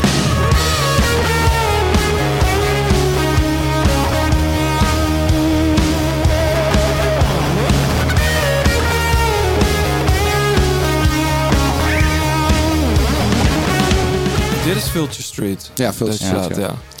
En wanneer draai je dit nog wel eens? Ja. Ik heb het voorrecht, een grote tuin en achterin een kantoor gebouwd. Wat eigenlijk iets meer is dan een kantoor. Waar ik lekker ga liggen en een paar mooie boxen heb staan. Lekker man. En dan zet ik mijn muziek op en dan ga ik even chillen. Ja, het is een beetje de tijd van Silverchair ook, die bedoelde ik. Die zijn wel echt naar Europa gekomen. Ja, dat ken ik, maar dat heb ik wel veel gedraaid. Ja. Maar Silverchair was meer 90s. Nou, maar zij zijn ook eind jaren 90. Okay. Was een, en Powderfinger heeft ook een reeks gedaan in Frankrijk een keer. Ja. En toen ben ik ook met Robbie erheen geweest. Ja. Dus, ja. Tof hoor. Lekker staan springen. Echt de rockers, hè, die Australiërs. Ja, echt. Ja. Spreek je Robbie McHugh nog? Ja, hij is regelmatig. Ja. Ja, hij komt ook ieder jaar over voor de tour. Is verslaggever voor... GCN of zo? Ja, Australische sportzender. Ja. En... bij Seven volgens mij. Afgelopen jaar niet, met jou ervoor zeg maar, was hij ook bij ons thuis. En we hebben 2 avonden bij elkaar geweest. Lekker ouwehoeren. Leuk. Lekker eten gekookt. Ja. Lekker bijkletsen. Spreek je dan Nederlands of Engels met hem? Nederlands. Oké. Ja. En als het dan gezellig wordt Engels. Ja. Hey, te gek. Powderfinger, die staat dus ook in de grote plaat songslijst op Spotify straks. En wordt ook bijgehouden door luisteraars op Apple Music en Deezer. Daar zijn we heel blij mee. Zeker. Jongens, ik wil met jullie naar de kanshebbers voor de tour. Dus altijd leuk om over te filosoferen, vind ik dan. Je zou zeggen, het wordt gewoon weer Pogacar tegen Roglic. Of is dat te makkelijk? Nou, ik zie nu de cover van Wielerrevue inderdaad 2 Sloveense overalspelers. Maar ja, ik denk dat die jongens van Sky daar ook wel bij mogen, hoor. Ja. Met Carapaz en Thomas. Thomas een beetje moeilijk inschatten. Die is vrij grillig. Maar Carapaz is wel echt op een hoog niveau aan het worden. Wat ik wil doen met jullie, met permissie, is... ik roep een naam en dan geven jullie 1 tot 3 sterren. Okay. En dan begin ik eventjes bij de renners waarvan ik denk dat ze in ieder geval een sterretje verdienen. Maar misschien zeggen jullie wel, nee joh, vergeten. Richie Port, over Australiërs gesproken. Ja, vergeten, want die neemt een keer een binnenbocht. Ja? Ja. Wint wel de Dauphiné, toch opmerkelijk. Vorig jaar podium. Mm-hmm. Ja, geen ster. Nee. En van jou krijgt hij een ster? Ja, van mij wel. Roberto Uran. Nou, dat moet hem nu eindelijk een keer worden. Die tijdrit in Zwitserland was wel impressionant. Ja. Ja, toch? Ja. Nou ja, maar ook... Ik kan er geen ander woord voor verzinnen. Nee, ik weet het. Nee, dat klonk ook heel mooi, maar hij verdient het. Hij verdient zeker 2 sterren. Oh, 2 sterren wel? Ja, vind ik wel. Okay. Ja. Gaudu. Wil ik toch even genoemd hebben. Dat is de kopman bij FDG natuurlijk, omdat... Pinot nog steeds mentaal en fysiek in de kreukels ligt. Ja, die zal voor 5 tot 10 gaan. Ja, dat denk ik ook. Dus geen ster. Niet voor het podium, nee. Superman Lopez. Ja, nieuwe ploeg, hè? Won die Mont Ventoux Challenge. Best wel sterk, maar het deelnemersveld was niet je van het, dacht ik. Nee, met de tijdritten die in de Tour zitten... Had hij het echt aan zijn broek krijgen. Dus ik, laten we hem een ster geven, want dat verdient hij wel. Ja, een ster voor Lopez. Ik heb 2 sterren gegeven, maar ik ben benieuwd naar jullie, aan Carapaz. Ja, die hoort bij mij bij de favoriet, hoor. Ja? Die zou ik 3 sterren geven. Ja. Echt? Maar hoe zie je dat ten opzichte van Thomas dan? Ja, ik weet het. Ja, het kan ook zo met Thomas de kant op vallen. Maar ze hebben in ieder geval 2 mannen die gewoon waardig zijn, denk ik, om Roglic en Pogacar partij te geven. Wat vind jij, Aard? Ja, ik twijfel over de tactiek van hun. Ja. Ze hebben gezegd, we willen koersen. We willen niet meer die koers gesloten houden zoals we de afgelopen jaren gedaan hebben. Ja, maar dan zie je de Dauphiné en Zwitserland. En dan denk je, Nou, ze zijn toch een paar keer aangevallen. Jawel, maar vervolgens controleren ze het natuurlijk. Dat is ook logisch als je de leiderstrui hebt misschien. Ja, maar ook als je echt de kans hebt om die wedstrijd te winnen, dan mag je het nooit laten lopen. Dus dat is ook waar ze voor gegaan zijn. Maar de insteek is niet gelijk dat. En dat vind ik leuk om te zien. Dus ik zou het heel moeilijk vinden als ik daar nu ploegleider was. Van ja, met wie gaan we nu in godsnaam die joker uitspelen? En, ja, maar ze hebben ook Theo Gegenhardt nog, hè? de Giro-winnaar van vorig jaar. Ja, maar ze houden daar toch best wel lang al de kaart op de borst. We hebben natuurlijk ook jaren gezien met Froome, met Wiggins. Dat ze zo lang mogelijk gewoon 2 man kort in het klassement houden. Want je ziet wat er kan gebeuren. Weet je, maar wie is dan... Kijk, het is denk ik helder dat G zeg maar wel de nummer 1 is. Eigenlijk. Ja, maar zij zijn in de gelukkige omstandigheid dat ze niet... een tweede man hoeven opofferen. Wat een andere ploeg misschien wel... Nee, maar welke man moet zich dan opofferen? Nee, Theo Gegenhardt? Ja, die zal ook in het begin niks doen. Dat zijn natuurlijk allemaal gasten die een beetje bergop kunnen rijden daar. Maar Shell 4 man hebt die niks doet. Ja, dat bedoel ik. Dat wordt lastig. Ja, nou ja, 4 man. Laten er 3 zijn. Nou ja, Thomas, Poort, Gegenhardt, Carapaz. Nou. Ja, dat is waar. Iedere ploeg zou het heel fijn vinden als een van die 4 in hun ploeg hadden zitten. Als kopman. Dus het is de kracht, maar het is ook je beperking als team. Dat je op deze manier gaat rijden. En dan komt wel het commitment en de afspraken komen wel heel erg naar voren. Ik vind, als dit klopt, hè, want we nemen dit 1,5 week voor de Tour op. Carapaz start uiteraard. Richie Poort, Rowan Dennis, Theo Gegenhardt, Kwiat... Castro Viejo, Luke Rowe en G dan Thomas. Dat is echt, ik denk op papier wel de sterkste ploeg. Toch weer. Terwijl je zou zeggen, Jumbo, Visma en UAE heeft zich ook behoorlijk versterkt. Maar Ineos is gewoon veruit de sterkste ploeg. Ja, maar je ziet, en dat weet Aert natuurlijk ook, je komt altijd wel weer wat tegen. In de Giro valt Sivakov gewoon na een dag of 1 of 2 dagen uit. Ja, je zal maar lek staan hebben voor de muur van Bretagne. Ja, of wat je met Thomas, dat hij over een bidon heen rijdt en gelijk wat breekt. Dus het is... Maar wat zou jij doen, Aert? Ja, ik neem aan dat Thomas en Carapaz de beschermde renners zijn, toch? Of zou je zeggen, Theo Gegenhardt moet ook... voorlopig maar gaan. Nou, ik denk dat hij meegaat om de 4e man te zijn van hun. Te ervaren wat de Tour is. Ondanks dat hij de Giro gewonnen heeft. En daarin zijn rol heeft. En dat Thomas moet laten zien dat hij beter is dan die andere 2. En dat is de druk die hij heeft in zijn nek hangen. En uiteindelijk, doordat hij al een keer gewonnen heeft... heeft hij het streepje voor. Wat lastig is om te zeggen natuurlijk. Carapaz rijdt Zwitserland, Thomas rijdt Dauphiné...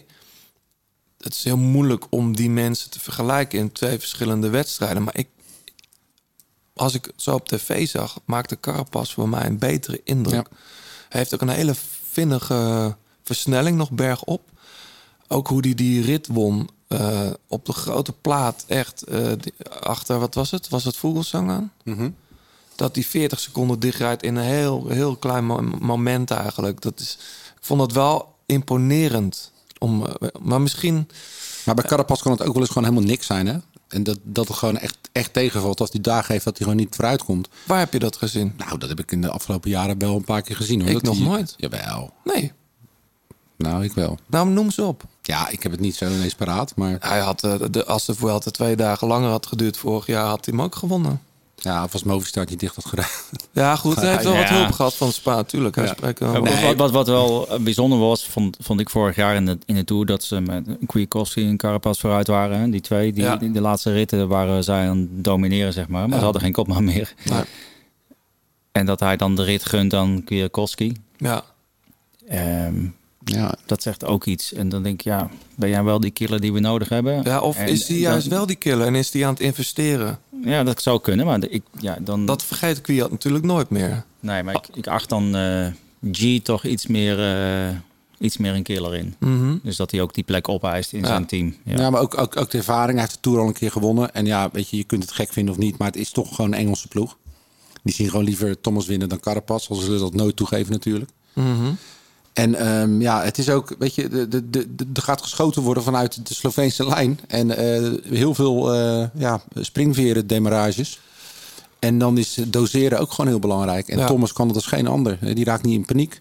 Dus 3 sterren voor Thomas. 3 sterren voor Thomas. Ja. Oké. En Carapaz 2. Ja. Dan wil ik naar nog een 2-sterrenman. Voor mij dan in ieder geval. Wilco Kelderman. Is echt een goede doen. Had natuurlijk weer pech dit voorjaar. Maar goed, hij staat er wel weer. Wat denk jij, Aart? Je kijkt een beetje bedenkelijk. Ja, ik gun het hem zo. Ik ook. Die dikke 2 tijdritten erin, hè? Ja. Dan gaat hij geen tijd verliezen op de grote mannen. Nee, het is eigenlijk wel bijzonder. Ze hebben een heel sterk team en eigenlijk een sterke Duitse clan. Die is ietsje minder dit jaar. En dat vind ik wel jammer. Maar voor Wilco is dat lekker, want die is gewoon kopman. Ja. En die kan een beetje... Vanochtend leuk nieuws. Ieder Schelling gaat mee. Ja. Ik denk... echt gaaf. Boerkaart niet. Boerkaart zag ik daar behoorlijk van balen. Hij uitte zich netjes op socials, maar je zag dat hij dat niet had zien aankomen even. Maar wel een sterke ploeg ook, hoor. Ja, dus Wilco geven we 2 sterren. Want hij moet het gewoon waarmaken. En hij verdient het om zo'n ploeg achter zich te hebben. En dan kan hij misschien de Giro een beetje wegpoetsen uit zijn geheugen. Ja. Een derde plek in de Tour zou wel zwaarder wegen dan een derde plek in de Giro, denk ik, voor hem. Ja, maar zeker. Maakt hij ook kans op 1 of 2? Okay, nee. Weet je wat ik zo opvallend vind aan hem? En dat misschien is het ook omdat we jarenlang hebben gedacht... dit is het grote nieuwe rondetalent. Het is niet een jongen die zegt... ik droom van het geel, van dat podium in Parijs. Maar het is een hele stille jongen. Ja. En hij is dedicated aan wat hij aan het doen is. En stilletjes aan groeit hij. En had hij gewoon Giro moeten winnen. En dat is niet gebeurd. Maar hij heeft nu net... Hij heeft nu ook een beetje door waar het dan aan ligt. En ik denk dat daar nu zijn kracht komt. Dat hij daardoor dit jaar wel stevig in zijn schoenen staat. Maar ik bedoel, waar ligt dat dan aan volgens jou? Dat hij nu de steun van het team heeft. Ja. Is hij te weinig klootzak? Nee, hij is te weinig stuurmanskunstenaar. Oké. En dus hij moet op de fiets blijven zitten. Ja. Maar op een of andere manier heb ik toch altijd met jongens die dan een top 3 rijden in zijn grote ronde of zelfs winnen. Dat ze een keer moeten imponeren, weet je. En ik zie Wilco nooit imponeren, weet je. Hij hangt er altijd bij, weet je. Hij zit altijd wel top 5, weet je. Hij zit altijd met de goeie. Maar hij zal nooit een keer de boel uit elkaar trekken of een echt een splijt en demarrage maken. Hij probeerde het vorig jaar, toen was het... Ja, maar zoals in Zwitserland ook, weet je. Dan heeft hij gewoon de kans om de rit te winnen. En dan rijden goede mannen weg en zit hij toch weer niet mee. Weet je, dus dat tactisch, in combinatie met pure power... Ja. Ja, dan zal alles op zijn plek moeten vallen. Hoeveel voor sterren geef je Kelderman? 1. Oké. Ja, ik vind het meer een jongen van tussen 5 en 10. Ik bedoel, als we vorig jaar Giro, weet je, dat kun je al bijna niet meer als maatstaf nemen. Want als ik naar Hindley kijk, dat is geen schim meer van de renner die vorig jaar was. Maar dat ligt meer aan hem. Ja. Ja, waarom dan? Je hebt natuurlijk Australische connecties, dus... Nee... Ik heb het team zien rijden in de Giro natuurlijk. En daar heb ik zo mijn bedenkingen bij. En dat dan hij niet daaruit voort terugkomt op het niveau van waar hij zat. Ja, dat zal ik na een week al aankomen. Ja. En dat waar zie jij dat dan? Nou, dat is een gevoel, dat is energie. Je ziet geen energie. Nee. Kijk ook al naar de aura van mensen en van groepen. Om het zo maar te zeggen. Hoe ze met elkaar omgaan, hoe ze met elkaar praten. Hoe ze in de wedstrijd zitten. En ik heb hem een beetje, toevallig op hem een beetje gelet. Ik was wel nieuwsgierig. En dat, het straalde geen energie uit. Rijdt volgend jaar voor een andere ploeg misschien? Hoorde ik. Maar heb je het over de ploeg dan? Of alleen puur over Jay? Ploeg? Ja. Je moet het met de ploeg doen. Ja. Je kunt wel een kopman hebben. Maar als de kopman niet die extra batterij heeft, nee, waar de rest zich aan optrekt, dan is het er niet. Maar is dat het verschil tussen top 3 of bij de eerste 40 niet bij kunnen houden? Bergop? Ja, maar dit is ook natuurlijk de voorbereiding naar de Giro toe. Hoe heb je het vorig jaar gedaan en hoe zit je nu? Vorig jaar was hij aan het einde van het jaar. Nu zit hij gewoon weer daar waar hij altijd zit in mei. En dat is ook al anders. Ja. Hè? Dus en dan is hij dus nog te fragiel om stabiel te zijn. Om daar zich weer voor op te laden en te denken, dit is niet dezelfde Giro. We hebben ook een heel ander seizoen gehad vorig jaar. Ja. Alles om elkaar gestapeld aan het eind van het seizoen. Ja. Dus dit is iets anders. En daarin is Wilco een grotere renner dan Jay. Ja, hij krijgt in ieder geval een mooie ploeg mee.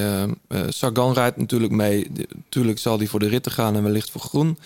Niels Pollitt gaat mee. Hier staat Emmanuel Boegman nog bij. Dat zou zeker kunnen. Konrad gaat zeker mee. Ieder Schelling, dat is natuurlijk te gek voor hem. Maar daar gaan ze echt veel plezier aan hebben ook, denk ik, als ploeg. Wel de revelatie hè, van de Nederlanders. Ja, fantastisch. Ja. Hij zat vorig jaar in de kerstbrunch. Als je die niet gehoord hebt nog, die kerstbrunch... kun je ook gerust in de zomer luisteren. Ja. Maar dan leer je ieder goed kennen. Ja. Lekker aanvallende rijden, kan ook goed in dienst rijden. Iedereen weet natuurlijk ook nog die Vuelta-rit, die laatste rit... dat hij dat laatste groepje helemaal aan Goort rijdt. Maar hij heeft koers in zicht. Hij ziet dingen gebeuren, hij weet... shit, het is nu of nooit. En dat doet hij het ook. En dus dat is mooi om te zien. En ondanks dat er grote namen om hem heen fietsen, doet hij het zelf. Gaat hij niet afwachtend rijden. Hou ik van. Ja, prachtig. Lekker afzien. Ja, zeker. Dat moet je ook kunnen hoor. Ja. Hey, de 3-sterrenmannen. Aert geeft Thomas sowieso ook 3, maar Pogacar en Roglic. We hebben natuurlijk nog niet zoveel wedstrijden gezien dat ze tegen elkaar rijden dit jaar. Nou, een beetje vermijdend rijden. Ja. En dat kan ook natuurlijk makkelijk, want Roglic heeft niet zoveel gereden. Roglic heeft maar 17 wedstrijddagen. Dat zag er wel verschrikkelijk mager uit, Roglic. Het schrok ervan. Ik dacht dat de foto niet goed was. Nee, maar echt. Ik dacht, er is iets met de verhouding met die foto. Ja, je hebt een groot beeldcamera, maar je hebt dan ook dus een klein beeldcamera, of niet? Ik heb soms met groothoeklensen dat het uitvaardig, maar die fiets klopte. Dus ik dacht, dit is gewoon een echte foto. En hij stond er heel... heel strak. Ja. Roglic pakt het heel anders aan. Hè? We hebben natuurlijk al een paar keer gezien bij hem... dat hij zowel in de Vuelta, maar ook vorig jaar in de Tour... dat die laatste week, dat toprandje van die vorm daar eigenlijk af is. Nu hebben ze het echt heel anders aangepakt. Denk wel met die reden, toch, John? Ja. Ja, ik denk het ook. Maar ik heb bij Roglic vooral het mentale aspect gaat heel belangrijk zijn. Weet je, als jij natuurlijk wat vorig jaar gebeurt, is gewoon echt dat gun je niemand. Nee. Dat je die hele ronde denkt, ik ga hem winnen. En op de slotdag komt er iemand onder de steen vandaag gekropen die 2 keer zo hard rijdt als jij. Mm-hmm. Aan de andere kant is het een hele nuchtere vent volgens mij. Dus kan hij dat wel een plek geven. Ja. Maar die druk om weer daar in die ploeg te moeten doen. Met allemaal renners die ook toch niet de minste zijn. Kijk naar Kruijswijk bijvoorbeeld, die zich op zal moeten offeren waarschijnlijk voor Roglic. Hij staat wel mentaal voor, vind ik. Want de wedstrijd waar ze wel even tegen elkaar reden, Baskeland, daar wint hij gewoon. Dan rijdt hij gewoon. En tuurlijk had hij daar ook een hele sterke vingergaard bij zich. Waardoor uiteindelijk, ik denk, de ploeg daar net het verschil maakte. Ten opzichte van Pogacar, maar hij wint toch met 1:07 op. Ja, maar wat zei Jan Bos ook altijd van de eerste pannenkoezen voor de kinderen? Zeker, maar als je hoe hij in Parijs-Nice reed, toch? Goed. Hoe hij in Parijs-Nice reed, weet je wel? Ja, maar daar heeft hij ook. En Pogacar, maar hoe die in Parijs-Nice reed, is denk ik exact hoe het zit. Als je Gino Mada, die de hele dag voorop rijdt, op 25 meter voor de streep voorbij gaat rijden, maak je een grote fout. Ja, daar hebben we het over gehad, ja. Die krijgt hij nog wel eens een keer terug. Dat denk ik ook, ja. Die heeft hij datzelfde rondje al teruggekregen op de laatste dag. Klopt. Nee, maar dus, dat is dan toch ook klaar nu? Of is het peloton dat niet vergeten? Volgens mij is het een feit, want ik alles heb opgeslagen nu, is dat Jumbo niet zo sterk is als vorig jaar. Iedereen onder Roglic heeft niet waargemaakt wat ze zouden moeten doen dit seizoen. Alle voorbereidingskoersen hebben ze niet kunnen leveren wat ze moesten leveren. Behalve Jonas Vingegaard. Oh ja. Ja, dat is de enige uitzondering. Die is de uitzondering, omdat die was niet voorspeld, die was niet bedacht. Nee. Maar die doet het gewoon goed. Ja. He, dus Sepp Koes? Ja. Ja. Maar die wordt er ook gewoon vanaf gereden. Van Zwitserland. Nou, Kruijswijk is ook nog lang niet de Kruijswijk van dus vorig jaar of van 2 jaar geleden, sorry. Ik denk dat de Roglic niet kan leunen op een team die hij dacht te hebben. Wout van Aert heeft... Wat had hij? Een blinde tarmontsteking? Nee, wat had hij? Dat was iets... Ik weet niet. Nou, ja, een trainer had het erover dat hij nog niet daar was waar hij wilde zijn. Ja, oké. Maar dus het is een team met een hoop vraagtekens. En een blinde darmontsteking, inderdaad. Ja. Wanneer? Nu. Niet zo lang geleden. Dus dat heeft zijn voorbereiding behoorlijk in de soep. Nou, dat is sowieso niet goed. Want dan moet je onder algehele narcose als die eruit gehaald is of niet. Nou, anyway. Maar ja, laat zeggen, het blok Jumbo is wat minder een blok. En dat gaat meespelen uiteindelijk in de manier van koersen. Mm-hmm. Nou, het kan misschien ook een voordeel zijn dat ze niet zo geweldig gaan doen als vorig jaar. Want dat sloeg natuurlijk helemaal nergens op. Nee. Vanaf etappe 1 op het rijden. Maar zou er wel een ploeg zijn die dit zeg maar, die rol een beetje weer terugpakt in Ineos? Want eigenlijk wil niemand die rol hebben, hè? Nee. Ze willen voorkomen dat ze in die rol komen te zitten. En dat zag je terug in de Giro. Dat eigenlijk daardoor de ontsnappingen weer reikten tot aan de finish. En ja, mijn gevoel zegt een klein beetje dat we het ook in de Tour gaan terugzien. Omdat die teams behoudender gaan rijden op de dagen dat het moet, dat het ook echt moet. En dat ze de andere dagen een beetje links laten liggen. Maar zouden we dan weer zo'n soort Pereiro-achtige toerwinnaar kunnen krijgen? Dat hoop ik niet. Nee, maar onder die klassementsrenners heb ik wel het idee dat gaan er twee vechten om een been en de derde gaat ermee heen. Weet je? En dat kan maar zo die Oeran zijn. Die sluw, die slim, die heeft ervaring. Die of Kelderman. Wat ouder. Of Kelderman die er ineens tussendoor plopt. Maar ik heb dat gevoeletje een beetje. Dat die renner uit die tweede linie die er net onder hangt. Dat hij ineens wat ruimte krijgt. En dat ze te laat in de gaten hebben. Shit, we doen hier iets niet. We doen iets doms. En dat het dan, ik weet niet. Misschien is dat ook gewoon de hoop. Dat er wat extra strijd komt en wat verrassends in een Tour. Dat maakt het ook altijd leuk. Maar de ploeg van Pogacar? Ja, nou, Hirschi is erbij gekomen. Die heeft nog niet zijn beste zelf gevonden. Maika is natuurlijk heen gegaan, speciaal hiervoor. En die rijdt ook. Die Brandon McNulty rijdt, denk ik. Formelo volgens mij ook. En De La Cruz. Dus van een goede ploeg. Ik denk dat die ploeg best wel in orde is. Ja. Stevige basis. En in ieder geval beter dan vorig jaar. Ja. Hey, we hebben een aantal namen niet genoemd. Omdat ze wat mij betreft eigenlijk buiten de sterren vallen. Maar ik noem ze toch even op. Onze filosoof, Guillaume Martin. De oogappel van Peter Winnen. Volgens mij is die hard gevallen laatst. Reed wel uit. Maar toch even leuk om hem te noemen. Simon Yates start ook. Esteban Chavez start natuurlijk. Over jongens gesproken die er misschien ineens toch weer tussen knallen. Wat kan Quintana nog? Dit niet meer. Nee hè? Nee. Dan hebben we Bahrein Victorious nog helemaal niet genoemd. Landa. Rijdt hij wat doen? Nou ja. Ja. Moeten we het er even over hebben, of niet? In de Parisien stond een artikel over dat het wel heel erg opvallend was. Ik kreeg ook echt veel appjes van vrienden. Zo, iedereen bij Bahrein zijn ze wel allemaal tegelijk dik in orde. In de Parisien werd gewoon heel lullig is dat eigenlijk. Maar het staat toch in de krant dat er twee anonieme bronnen uit Franse ploegen het te opvallend vinden hoe Bahrein momenteel rondrijdt. Met Meder, met Padoen, met Caruso in de Giro. Ze vinden dat te opmerkelijk. Ja, dan ga je al snel denken, we gaan weer richting de Tour. Dus er komt vast wel weer een groot Frans artikel over een dopingschandaal. Nou, ik moet eerlijk zeggen, ik kan niet voor al die jongens spreken. Maar die Padoen, het was geen Tour de France niveau natuurlijk. Maar die reed 3 jaar geleden tijdens die Hemmen-series iedereen naar huis. Op die kon altijd af. 3 landenpunt. En hij is gewoon heel veel knieklachten gehad. Ja. De jongen heeft veel lange blessure gehad, dus dat is gewoon een steengoede renner. Ja. Dus het kan ook gewoon een keer op zijn plaats vallen. Hè? Ik bedoel, denk ik ook. Ja. Dat denk ik ook. Ik wil ook niet zo negatief denken, maar het is wel... het is de wielersport. Het is niet alleen de wielersport, het is ook wel Bahrein. Nee, maar er zit ook in de begeleiding, daar zitten wel wat jongens die in de jaren 90... Maar als we dan kijken naar... Ja. Zit er ook een aan tafel. Maar die zit hier aan tafel. Ja, dat is anders dan dat hij een wielerploeg begeleidt. Ja. Nee, maar wat hebben we Wout Alsing doen dan? Nou, ik vond Wout ook in orde.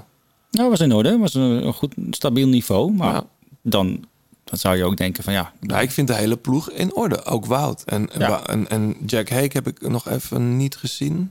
Maar die zal ook in orde zijn. Nee, die rijdt het hele seizoen al goed. Ja, die was in de klassieke stop. Ja, ik denk zelfs dat Jack Hake, omdat Landa niet rijdt blijkbaar, wat ik wel jammer vind, maar blijkbaar is hij toch dusdanig gehavend uit de Giro gekomen dat hij niet de Tour kan. Dat Jack Hake, dat is wel zo'n typische top 10 rijder, toch? Nou, hij heeft laten zien dat hij echt als die goede gaan, is hij mee. En dan kan hij gewoon bijblijven, dus ik weet niet hoe lang hij dat kan volhouden op de langere calls. Nee. Maar het is een over de breedte gewoon een stevig team, hoor. Ja, hè? Ja. Hey, ik weet niet, maak jij zelf eigenlijk je fietsen schoon, Aart? Als jij fietst, of heb je daar iemand voor? Heb je ergens een buurman of iemand die hem even schuin spuit? Dat is wel belangrijk. Ik ken echt niemand die dat heeft. Leontief van Morsel vroeger. Nou ja, ik zou je vertellen dat er een hoop Belgen zijn die dat hebben. Ja, daarom zeg ik het. We gaan namelijk even naar de tip. En die ken je ook, de Kenny van Hummel. Onze wekelijkse tip van Kenny.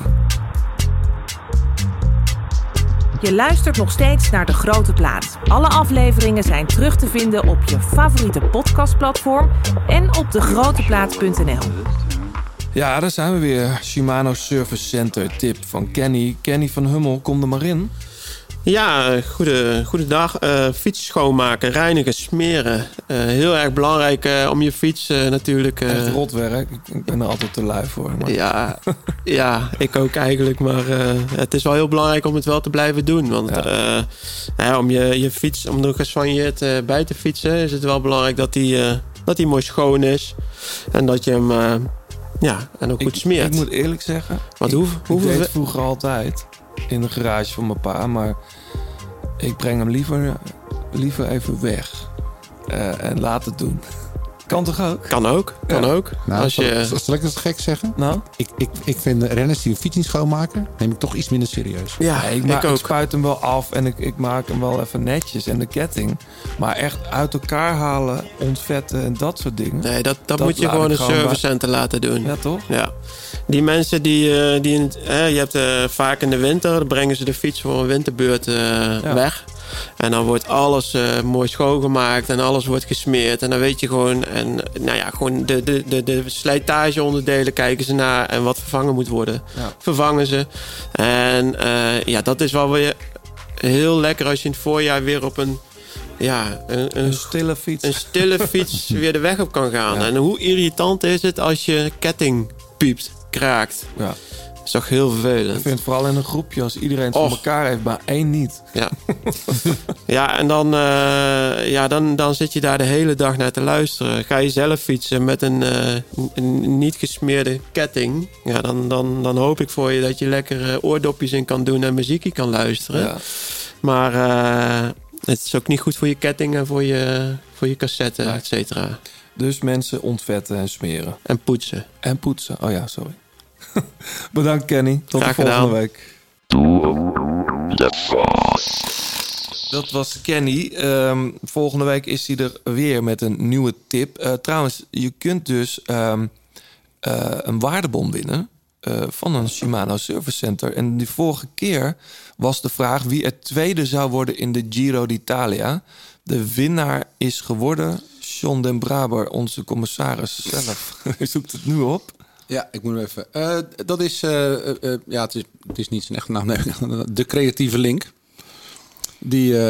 Die complimenteerde ons met onze aflevering. En de mix van muziekwereld, waar ik zo geen stand van heb... maakt deze podcast zo verrassend. Voor de tweede plaats in de Giro gok ik op Caruso. Zo'n Italiaanse oude krijger. Mooi toch? Ja, Caruso. Nou, dus hij krijgt een waardebon ter waarde van €100. En die is te besteden bij een Shimano Service Center bij hem in de buurt. Ja. En neem even contact via onze socials op, dan komt het allemaal goed. En je kunt volgende keer ook weer een waardebon winnen. Maar daar gaan we straks op terugkomen. Wordt onze 50ste, hè? Volgende keer. Inderdaad, ja. Moeten we een bijzondere gast uitnodigen? Ja. Nou, we hebben eigenlijk altijd bijzondere gasten, dus dat wordt wel een ingewikkelde. Ik had dit nog even meegebracht. Ja. De Grote Plaats kopgroep. Go to school, dropped out when I heard that. Too busy trying to figure out where the bird's at. And them broads all stopped when I hopped it. They tried to throw me in detention and spot it. But I prospered unlike they intended. You had on suspenders, I was getting suspended. Posted up outside of my street clothes. Principals tried to keep me out the hall. Oké, dit John. Your Old Drew, heet het. Dat is een jongen uit Brooklyn. Oekraïense roots, dat hoor je niet zo heel vaak. Maar hij is in Brooklyn geboren. Hele toffe track. Ze dropte volgens mij vorige week zijn plaat. Dit is een track die hij met MF Doom heeft gedaan. Oh ja. Is al best wel een tijdje bezig.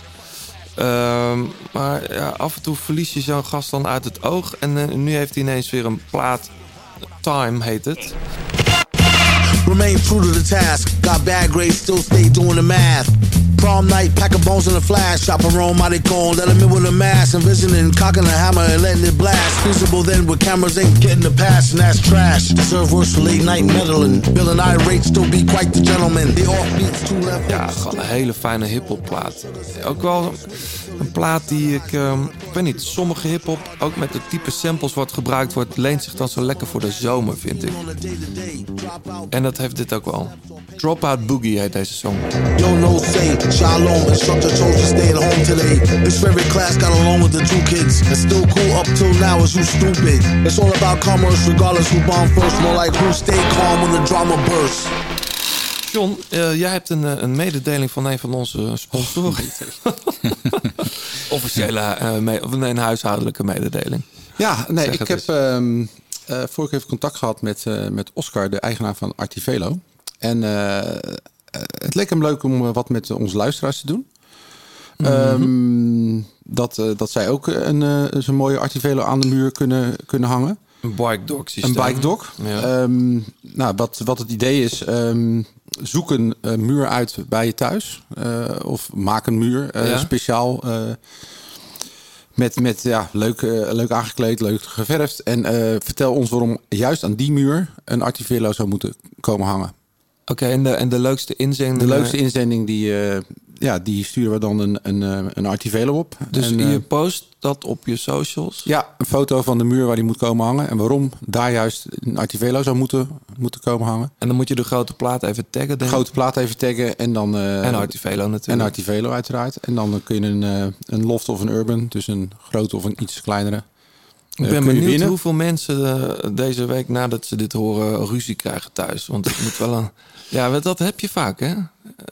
Dat je zegt, daar kan een hele mooi fietsophangsysteem aan de muur. En dan zeg je vriendin of vriend van... Gaat het goed met je? Of het staat er prima in de schuur. Of dat ze een muur wit met rode bollen gaan verven. Ja.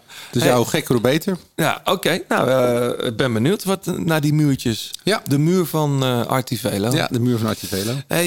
Aart, jij nam net iets mee toen je binnenkwam. Ik pak het even uit. Jij zei, je moet het kaartje wel lezen. Het is een armbandje.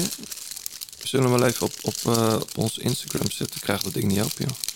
Ik hou van armbandjes en sieraden. Het is een speciaal bandje. Je hebt hem ook om, zie ik. Ja, het verbindt ons in het team. Iedereen draagt hetzelfde bandje. Het is een bandje van Qbeka. Ja. Je moet even uitleggen wat het nou precies... Waar staat het nou voor? Want het is een stichting. Ja, eigenlijk worden jullie gesponsord door een grote stichting. Ja, het is eigenlijk andersom. De foundation Qbeka, die bestaat al 10 jaar. Of zelfs langer. Ja.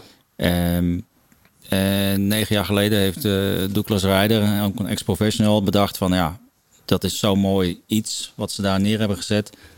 Dat wil ik ondersteunen en onder de aandacht brengen door middel van een wielerteam. Ja. Omdat het past van wat zij doen en wat het wielerteam doet. En de slogan ook van Bicycle Change Lives is wel heel erg van toepassing ook bij Qbeka. Mm-hmm. En het is eigenlijk zo dat de foundation... helpt voornamelijk kinderen om op deze manier meer bereikbaarheid te creëren. Ja. En ze krijgen niet een fiets, maar ze verdienen een fiets. Oh ja. En vandaar ook dat wij, zoals we Victor Kampenaars over de streep zagen gaan... Met die hand. Het is hand-up en geen hand-out. Ah, maar dat verklaart die hand. Want we hadden het erover dat we dat zo mooi juichbaar vinden. Ja, en... bij ons is het team Hand Up houdt ook in dat kinderen kunnen door een programma's voor ouderen te werken, plastic inzamelen. Alles hangt eigenlijk vast aan sustainability rondom waar ze leven. In verschillende stammen, allerlei andere plekken. En dan krijgen ze een puntensysteem en dan krijgen ze een fiets. En met die fiets hoeven ze niet meer een uur te lopen naar school, maar zijn ze om 20 minuten op school. Ja. Ja, wat voor ons, de kinderen hier in Nederland natuurlijk zo vanzelfsprekend. Iedereen op de fiets, naar het werk, naar alles. Ja. Dat is in Afrika niet zo. En wat daar gebeurt is, wat je ook echt... de fiets verandert ook echt hun levens.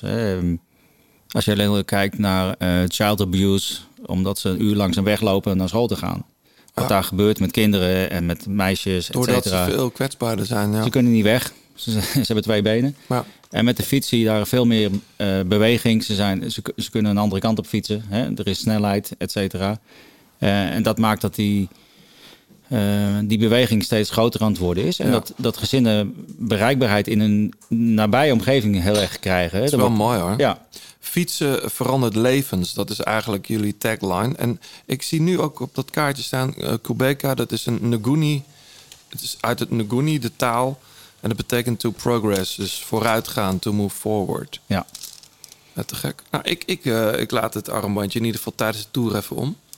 Ik heb altijd wel een... Ze gaan bij mij altijd zo snel kapot. Maar het is wel een mooi ding. Het zit een heel mooi, mooi Noord-Afrikaans continent ingedrukt en een fiets. Nou, te gek. Ik zal een berichtje sturen voor de cyclingfans in Nederland... die Team Kubeka en zeker de Foundation een warm hart toedragen... en op die manier ook fan willen worden... waar ze dat kunnen bekomen en verkrijgen. Ja, sowieso kun je eventjes checken. Er is een hele goede site van jullie ploeg. Maar Kubeka heeft zelf ook een website. Kubeka.org. De grote plaat. Laatste kilometer. Gaan we terug naar de Tour. We hebben het net over parcours gehad. We hebben het over de kanshebbers gehad voor het geel. We zitten in de laatste kilometer...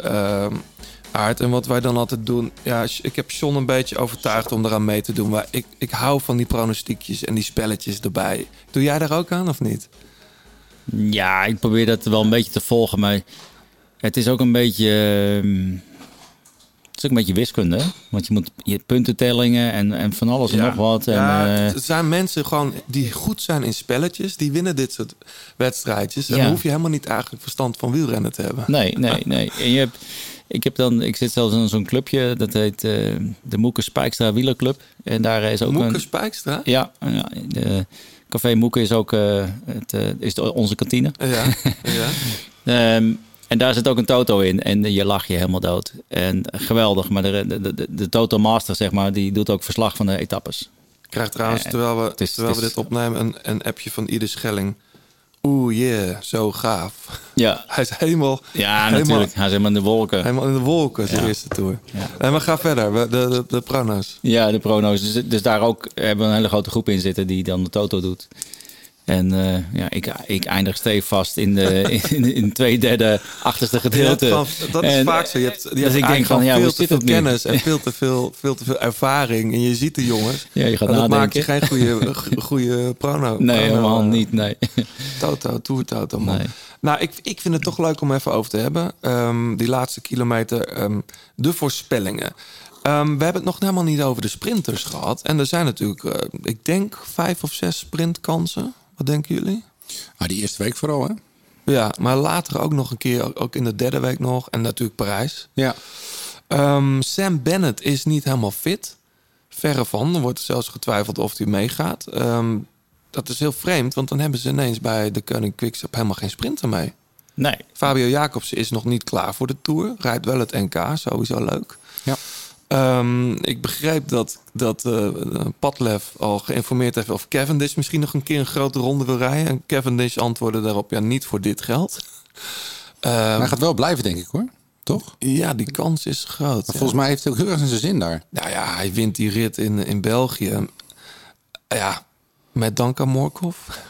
Ik weet niet, hoor, maar als Morkov een sprint aantrekt, dan wint elke sprinter. Ja, dat zou je bijna denken, maar ik denk... De laatste rit, die won die vooral omdat ook de Buist een hele grote fout maakt. En Dylan Groenewegen derailleur pech had. Ja. Zei hij. Nou, dat klopt. Maar... Ik weet niet wat de pech was. Kreeg hij niet op het kleinste tandwiel of zo? Ik heb de laatste rit niet gezien. Nou, ja, ik vond het was wel leuk om te zien. Cavendish toch... Dylan ging aan en hij ging 1 tandje terug. Oh, ging terug, ja. Wel jammer ook, want... Ja, jammer. Ja, het was hem gegund. En het was het gevecht van de sprinters. En ja, ik keek natuurlijk naar ons eigen renner, Giacomo. En die zat nu eindelijk goed op de goede plek, achter de Buist. En de Buist die viel bijna van zijn fiets af. Ik weet niet wat de Buist... Het was gewoon een fout. Het was gewoon een hartstikke fout. Maar wat is dat toch? Hoe deed jij dat als lead-out, man? Er is toch een fatsoenlijke manier om als je klaar bent met je lead-out... om dan... Je ziet soms renners gaan ineens 2 meter naar links of rechts. Ja, volgens mij moeten ze die kwalificeren in plaats van de sprint zelf. Want hoe deed jij dat?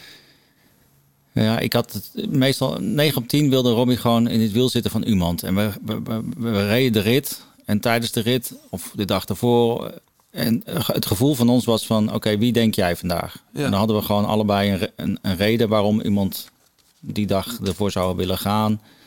En dan besloten we in de wedstrijd, oké, dat wiel op zoveel 100 meter wil ik zitten. Mm-hmm. En dan bracht ik hem daar. Ja. En dus de echte sprint aantrekken gebeurde vaak enkel in klassiekers. Maar in de grote rondes was het vaak dat we gewoon tactisch foutloos gebruik maakten van onze con-collega's.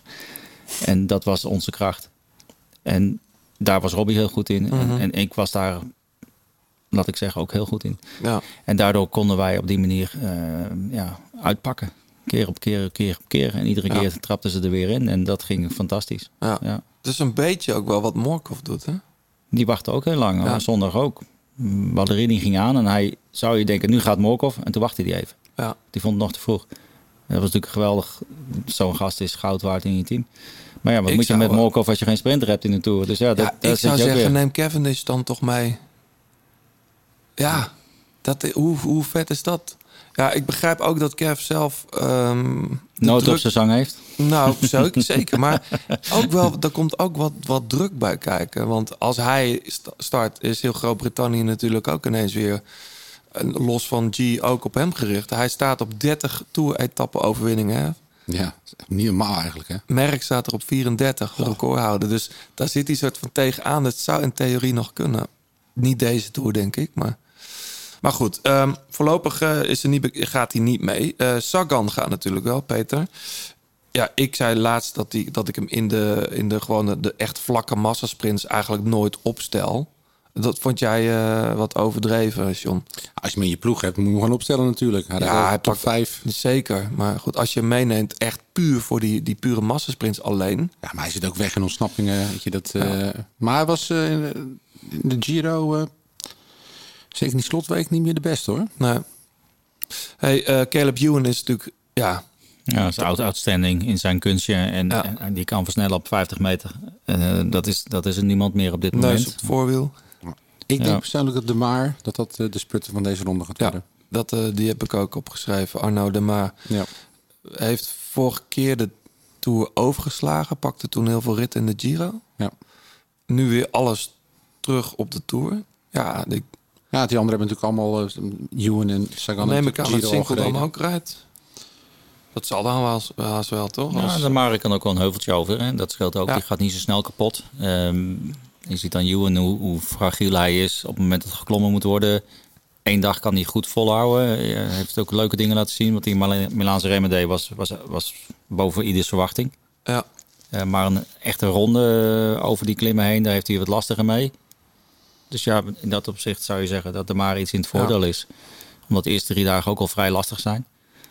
Dan gaat hij beter doorheen dan Ewan. En zo probeer ik altijd een beetje die balans te vinden. Van wie gaat dan nu die dag dan de beste zijn? Ja. Ja.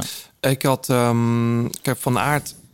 Ja, dat zou ik normaal gesproken ook meenemen. Maar met die blinde darmontsteking... Ik weet het niet. Lastig. Vorig jaar zat hier rond deze tijd Kees Bol. Die is echt behoorlijk ziek geweest. Ja. Geen corona, maar wel een infectie. 6 of 7 dagen echt hoge koorts gehad. Wanneer was dat? Niet lang geleden. Volgens mij is hij pas 2 weken weer of 3 weken weer op de fiets. Ze wisten niet wat het was. Maar hij gelooft dat hij nog in topvorm aan de Tourstart kan staan. Maar Aard Vierhouten schudt hiervan nee. En ik ben geneigd om met jou mee te gaan. Dat is een ingewikkelde. Ja, dat is een hele ingewikkelde. In België was de eerste etappe de Markdal-etappe. Onze Remco ging daar tekeer. Maar buiten dat, bij de eerste 10 renners die gelost waren, was Kees Bol. Ja. En dan dat niveau veranderen naar winnen van een sprint in de Tour, dat is wel een heel groot gat. Ja, er zit 3 weken tussen dan. Ja, dat is moeilijk, hè? Ja. Maar ik heb ooit, ik weet niet hoe ik het altijd onthouden, maar Patrick Jonker zei ooit tegen me, ook een oud ploeggenoot van jou. Halve Aussie. Halve Aussie. Een hele Aussie. Ja. Ah, ik dacht dat hij Nederlandse bloed. Ja, hij heeft Nederlandse bloed. Maar de Tour, hij zei een beetje chargerend, de Tour is helemaal niet zo zwaar. Alleen je moet gewoon fit blijven. Als je gewoon fit blijft, dan is de Tour best wel goed te doen. Ja. Maar als je iets mankeert, dan ga je naar de kloten. En dan krijg je op een gegeven moment die rekening gepresenteerd. Ja. Dus als je hem al niet fit begint, ja, dan is het niet dat je er even ingroeit of zo. Nou ja, toch is die ploeg wel een beetje... Ja, ze hebben toch wel heel helder dat ze in de sprint een rit willen winnen. Vorig jaar is het dan net niet gelukt. Kees Bol dacht hem op een gegeven moment te hebben. Won Van Aert toch nog die massasprint. Ja. Maar Eekhoff, Joris Nieuwenhuis, Casper Pedersen... die gaan toch ook echt wel mee... Om Kees Bol die laatste 3 kilometer door... Ja, of ze gaan weer ritten kapen, hè? Wat ze voor zou kunnen. Krol gaat mee. Ties Benoot start ook als het goed is. Dus, maar goed, hebben we dan alle sprinters een beetje gehad. Wel de serieuze. André Greipel won gewoon in de Route del Sol natuurlijk 2 ritten. Die gaat er niet mee. Het staat nog op het lijstje. Ja, kijk, bij die ploeg is natuurlijk de vraag... Israël Startup Nation hebben we het over... Ik benijd Rick Verbrugge niet. Pro Cycling Stats zegt dat Greipel start nu. Ik zou het eigenlijk best wel leuk vinden. Als Greipel start, waarom niet? Zeker. Ik bedoel, die zit weer in een soort flow. Hij heeft natuurlijk moeilijke jaren gehad, zowel op de fiets als daarnaast. Dus het is hartstikke mooi als zo'n gast toch nog 1 keer laat zien. Zeker. En als er een jaar is dat het kan, dan kan het dit jaar, hè? Ja. Omdat we zelf ook wel speculeren van wie de rittenkaper gaat worden. Hey, zoals ik al zei, die laatste kilometer, we zitten er nu echt vol in. Ik wil eventjes naar dat eerste weekend. Wie pakt de eerste gele trui? Mensen, als u dit hoort en je laat het ons weten voor die start... dan kan je zo'n Shimano Service Center waardebon winnen. Het gaat er dus om wie pakt die eerste gele trui. En vergis je niet, de zondag hebben we Muur de Bretagne. Maar die eerste rit is ook al... dat is gewoon een halve klassieker. Als je ziet wat de hoogtemeters zijn. En eindigt ook met zo'n vervelend knikje omhoog. Niet zo zwaar als stijl als Muur van Bretagne. Maar wel te stijl voor een sprint. Voor massasprinters sowieso. Aard, aan jou de eer. Wie gaat daar de gele trui pakken? Nou ja, als die zijn witte broek aantrekt. Ja, denk het ook. Dan gaat hij winnen. Ja, met zwarte broek niet? Nee. Denk ja.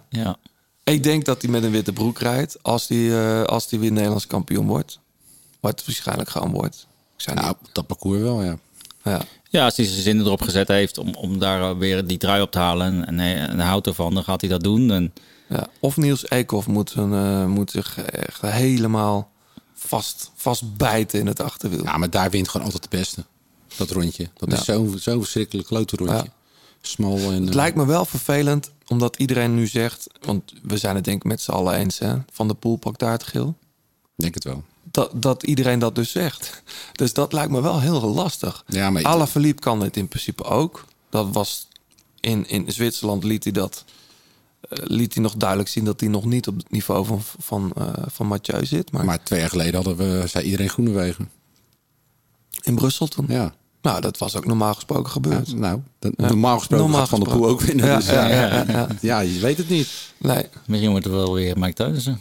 Ja. Hey, ik vergeet trouwens, dat is best wel stom misschien. We zijn net bij de sprinters gewoon Jasper Philips en Timmerly vergeten te noemen. Ik heb ze toch even genoemd.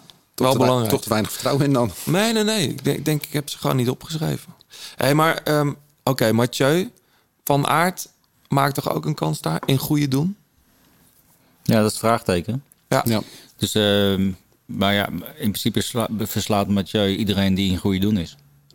Ja. Dus ja, en wie zit er dan achter? En het belangrijkste gaat zijn denk ik in de Tour als andere ploegen hem willen laten verliezen, dat ze zo gaan koersen. Dus de tactiek van andere teams gaan bepalen of Alpecin Phoenix als team zijnde het voor elkaar krijgen om Mathieu daar te brengen. Mm-hmm. En dan kan Mathieu zelf ook nog heel veel recht zetten en alsnog die sprint winnen. Dus daar zit eigenlijk een beetje de crux. Hè? Hoe hou je jezelf rustig in een deelnemersveld waar iedereen staat daar met het mes tussen zijn tanden aan de start? Ja. Om hun kopman daar te brengen. Ja, want daarom blijft het gewoon bij elkaar en wordt het een sprint. Juist omdat iedereen zo graag wil. Dat je zo sluw zijn die ploeg ook weer niet hoor. Dat ze een plannetje gaan smeden om gezamenlijk om hem te laten verliezen. Ja, ik ben er niet. Dus ik kan niet. Ik heb geen invloed dit keer. Nou ja, vanaf de bank zul jij toch regelmatig ook wel contact hebben met de mensen in de Tour. Neem ik aan. Dat gebeurt toch wel regelmatig? Of bemoei je helemaal niet mee? Nee, in principe niet. Of je moet iets heel geks zien. Dan reageer je gelijk. Maar dat is 1 keer gebeurd in de Giro. Ja, nou, niet zo lauw. Daar hoeven de mensen in ieder geval geen rekening mee te houden. Want die gaat zich volledig op het EK en WK richten. Ja. En die zal dan misschien in de Vuelta weer van start gaan. Dat weet ik niet. Maar... Nee, meer de klassiekers. Klassiekers. Hamburg. Ja. En dan krijgen we nog La Course, hè? Zeker. Want dat is wel pittig, hoor. Je moet er gewoon 6 keer die Muur de Bretagne op. Nee, helaas niet. Nee? Dat was het idee. Nou, is dat veranderd? Ja, er schijnt een of andere verkiezing te zijn die dag. Dus de burgemeesters uit die regio's hebben gezegd... we willen het niet op die zondag hebben. Oh. Dus ze rijden op zaterdag. Wel een zwaar rondje, maar over het parcours van de eerste etappe. Ah, dus dat is wel jammer. Ja. Want ik had... de Muur van Bretagne blijft gewoon... en is gewoon een mooie puist. Daar kun je prachtige finales zien. Nou, dat gaat helaas... Het wordt wel vast wel een zware rit, hoor. Ook met veel hoogtemeters. Maar dat is haast niet... dat kan ook haast niet anders in Bretagne. Ja. Maar goed. Dat vroeg jij je nog af, John. En daarmee sluiten we af. Gaan wij nog Nederlands succes beleven? Wat denk jij? Ik weet het niet. Nee? Nee, ik heb nou niet zozeer dat ik denk van... Ja, Van der Poel in die eerste week. Ja. Totdat hij zijn biezen pakt. Ja. Maar wat ik me vooral afvraag is of... wat vorig jaar natuurlijk helemaal niet is gebeurd... of wij als Nederlanders warm worden van Roglič. Als hij de Tour wint. Volgens mij is dat... Ze proberen het natuurlijk wel heel erg... Nou, kijk, het maakt mij niet zoveel uit. Of, weet je wel, maar jij bedoelt eigenlijk... de Tour de France... typische Tour de France kijker. Ja, maar qua beleving... als er een Nederlander in Parijs geel zou kunnen pakken... Dan gaan de busladingen richting Frankrijk. En nu niemand. Weet je, dus dat is... Nee. Dat blijft toch moeilijk in een Nederlands team. Dat is een buitenlandse renner. Ja. Nou. Misschien dat Danny van Poppel nog voor wat Nederlands succes kan zorgen. Je weet het niet. Nou, Danny heeft zijn dagen, hè. Pas op. Daarom. Hij hangt er een beetje tussen nu. Hij zit een beetje tegenaan te duwen. Ja. En het moment is een beetje wachten of het hem een keer gaat lukken. Het zou wel te gek zijn. Het zou wel een mooie verrassing zijn. Zeker voor hem. En ja, anders moeten we dan toch maar weer op ieder gaan gokken... dat hij een van die goede ontsnappingen zit. Zeker, ja. En dat hij uitpakt. Ik ben benieuwd wat zijn rol wordt. Want ik neem aan dat hij ook toch wel in dienst van Kelderman moet rijden. Of hij dan echt een kansje krijgt. Ja, ik denk dat hij mede natuurlijk het ploegbelang moet gaan dienen... maar dat hij daarnaast meegaat om in een van die ontsnappingen mee te zitten. En ook, want ze hebben nu gezien dat hij dingen afmaakt. Hè? Ja. Zoals die... GP Gippingen won. Dat is toch knap. Ja, dat is knap. En hoe hij in de Brabantse Pijl in die finale probeert de dingen recht te zetten. Ja, dat heb ik nog niet echt gezien bij andere renners. En dat bepaalt wel het verschil tussen een renner zijn of op deze manier. En dan mag je ook mee. En hij mag dus nu mee naar de Tour. Ten koste van bepaalde hele belangrijke renners in dat team. Ja. Dus dat zegt wel iets. En ja, dan denk ik dat hij zijn kans ook krijgt. Ik vind het ook het allerlastigste voor die Scorito altijd. Ja. Dan denk je van welke ploeg heeft er nou geen belangen bij een klassement? En die ga je dan, als zeg maar die jongens van de vroege vluchten, de rittenkapers ga je er. Maar ja, Kopman kan de eerste dag uitvallen en het is gelijk allemaal anders. Hè? Zoals bijvoorbeeld bij Bahrein, dat Landa die valt weg en ineens Tratnik in rit. En, dat is jongens. Ik ben ook benieuwd wat Poels kan doen. Ja. Of wat hij eigenlijk wil doen, want... Zou het voor hem interessant zijn om top 10 te rijden? 8e of 9e te worden in de Tour? Of moet je gewoon voor een rit gaan? Ja, ik weet niet wat hij in zijn hoofd heeft. Ik weet wel dat hij op zoek is naar een ander team. Mm-hmm. En of dat mee gaat spelen. Of dat hij daardoor juist focust op een etappe. Of dat hij juist daardoor nog 1 keer wil laten zien... dat hij wel degelijk een ronde kan rijden als klassementsrenner. Ja. Ik ben benieuwd hoe die naar voren geschoven wordt door de ploeg zelf. Dat gaat natuurlijk ook belangrijk zijn. Als zij geloven in Wout, gaan ze hem steunen en gaat hij toch ook wel ver komen. Ja. Ja, hij kan tijdrijden, hij kan klimmen. Heeft wel het team nodig daarnaast. Ja. Hij moet de eerste week door, hè? Die moeilijke eerste week van Wout. Maar ja. Nou ja, je moet er gewoon het eerste weekend wel meteen staan. Nou, zo'n Muur de Bretagne gaat ook best wel kort kunnen komen. Als je er zin op zet. Bouke ook. Ja. Toch? Je hebt hem nog helemaal niet genoemd. Nee, daarom noem ik hem nog even. We gaan ermee stoppen, jongens, voorlopig. Volgende keer hebben we hier Frank Heijnen zitten. De schrijver. Wielerschrijver en wielerwatcher. Poëet. Dan zitten wij al... weten we al wie de eerste weekend geel heeft gepakt. En laten we toch hopen dat het Mathieu is. Dat toch wel mooi zijn. Ja, zeker. We gaan nog wat mensen... Frank er wel een mooi stukje over schrijven dan. Dat denk ik wel. Ja. Ja, dat mag hij dan wel doen. Dat is bij deze zijn opdracht. Juist. Ja. John, wij willen nog wat mensen bedanken. In de allereerste plaats natuurlijk Aart Vierhouten. Dank je wel dat je hier was. Ja, thanks man. Wij zien jou weer terug in... Welke koers ga je doen? Ik duik de Vuelta in. Op 11 augustus zijn we vertrokken. Ja. Zo. Oh, dat is een goede bel. Ik ben het niet. Ik dacht dat ik hem uit had. Ik weet niet wie het is. Maar goed, je wordt gebeld. Misschien mag je toch nog naar de Tour. Ja, plaatsvervangend. Er ligt hier een telefoon verstopt. Wie gaan we bedanken? Onze titelsponsors Garmin en Tax natuurlijk. Fleur Wallenburg voor het uitlenen van haar prachtige stem. 36 Cycling voor de fietskleding die je hier kunt winnen. En jullie natuurlijk bedankt voor het luisteren.